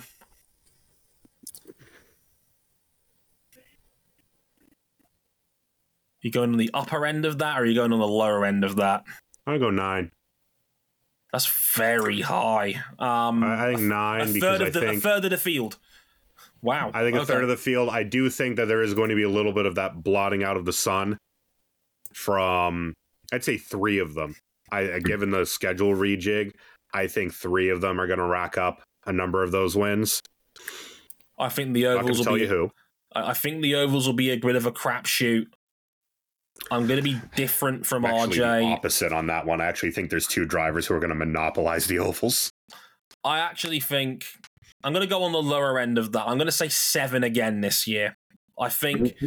Pato will certainly interject, but I think at least four of the big six seats that we know of are going to win probably multiple races. But I would say there's going to be a couple of wild cards thrown in. Then the ovals normally throw up at least one shock winner a year. Um, so I would say seven again this year on that one. And of course, the final question who lifts the Astor Cup? Who do you think? Scott Dixon gets number seven this year, in my opinion. I To think tie the record. I think the short oval shift will actually hurt Palou a little bit more than ex- expected. And I think the man who will come alive at the end and take advantage of the chaos will be Scott Dixon. I think Dixon will win his seventh Astor Cup this year. That's bold. I know it's bold. It's bold to say that Scott Dixon's going to win the title, which is weird to say in 2024. But Yeah, here we well, are. Well, he never successfully defends his championships. He just wins them uh, in multitudes and spreads them all out over the years. Um, We know you're picking, Art. Like, we know you two are picking. um, Just say Alex Palou. You know you want I, to. well, I was I was trying to word it. Thanks, Coward. because no coward. I'm picking exactly you think I'm picking because I don't think Dixon will be able to capitalize enough with the presence of Newgarden and Pato in the field on those short ovals to make a big enough dent in Palou. And let's not forget, Palou was probably a couple wins short of where he could have been last year, given uh, various cartoon anvils either going into his side pod or making his front wing a little bit crooked. That front wing being crooked only dropped him down to second place. What a problem to have. RJ? I I'm going to be predictable as well. Josef Newgarden is due a third You series title. Josef Newgarden. It's not even. It's not even because of the shift towards adding more ovals. It's it's all about the new attitude. It's all about the focus. This is a guy who has won everything and is not satisfied. He wants to win more. He aches to win more. He wants to be when when when all is said and done in the inner circle of the all-time greats, and that's going to start with a third national title. you know, the funny thing is, you you you you, two's picks are completely valid. Like I said, Newgarden's the biggest winner of the calendar shift, in my opinion, and he's Josef Newgarden. Of course, he can win the Astor Cup. He, he, he's got to get he's got to figure out how to go in that other direction a little bit again. If he does, look out because it's Mm. Josef. He can absolutely run a field over if he has to. We know how. They, no one has won more IndyCar races in the last four years than him. So if anyone can do it, Josef can. And of course, Alex Palou is a valid pick. I, I, I want. Um, I openly admit I wanted to be a little bit different on this one because I was thinking, is it nine or ten this year? Because I, know, I, I, it, There's it, another aspect of this. go on.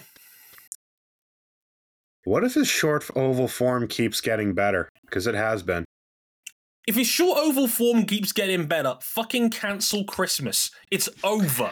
It's over for Like everyone. we're talking about this dude's short oval form being weak, and like he It's a never minor finished we- lower than eighth last It's a year. it's a minor weakness. It, it- like it re, like it really. at oh, oh, most- he only it's a- got one It's a podium. we- it's a weakness in the sense that Ken Griffey Jr. only hit 56 home runs in 1998. yeah, yeah. That's a perfect note to, to wrap this up on because I do. like I literally have a Gang Griffey jersey on my wall as I finish this podcast up. Um, and yeah, it's.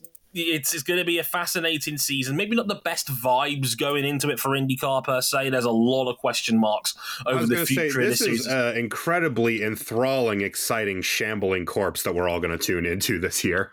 And we're going to make the most of it like we always do here on Motorsport 101. And you can look forward to that over the coming weeks. As mentioned, the first race of the year, the Streets of St. Petersburg, on March 10th, next Sunday weekend. It gets its whole day to itself because that'll also be round two in Formula One in Saudi Arabia and Jeddah, but that will be on the Saturday night. Do not remember, do not forget, it's going to be a Saturday race because of Ramadan on March 10th. Um, best wishes to everyone celebrating that, of course. We'll be back for episode 500 of Motorsport 101, the 50 most important moments in Motorsport 101 history, as picked by our esteemed panel of couch dwellers, as you do. And of course, the Formula One review of Bahrain. Good luck, gentlemen, and uh, we'll catch you on the next time because we've done two hours and 45 minutes on this nearly because that was a hell of a ride. But I hope you guys enjoyed the show. Uh, I've been Dre Harrison. They've been RJ O'Connell and Cam Buckley. We're all going to go off to bed and have a snuggle. Uh, see you next week. Sayonara. Later, y'all.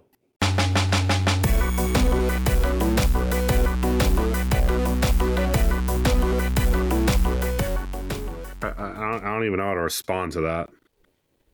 Are you a big spoon or a little spoon guy, Cam?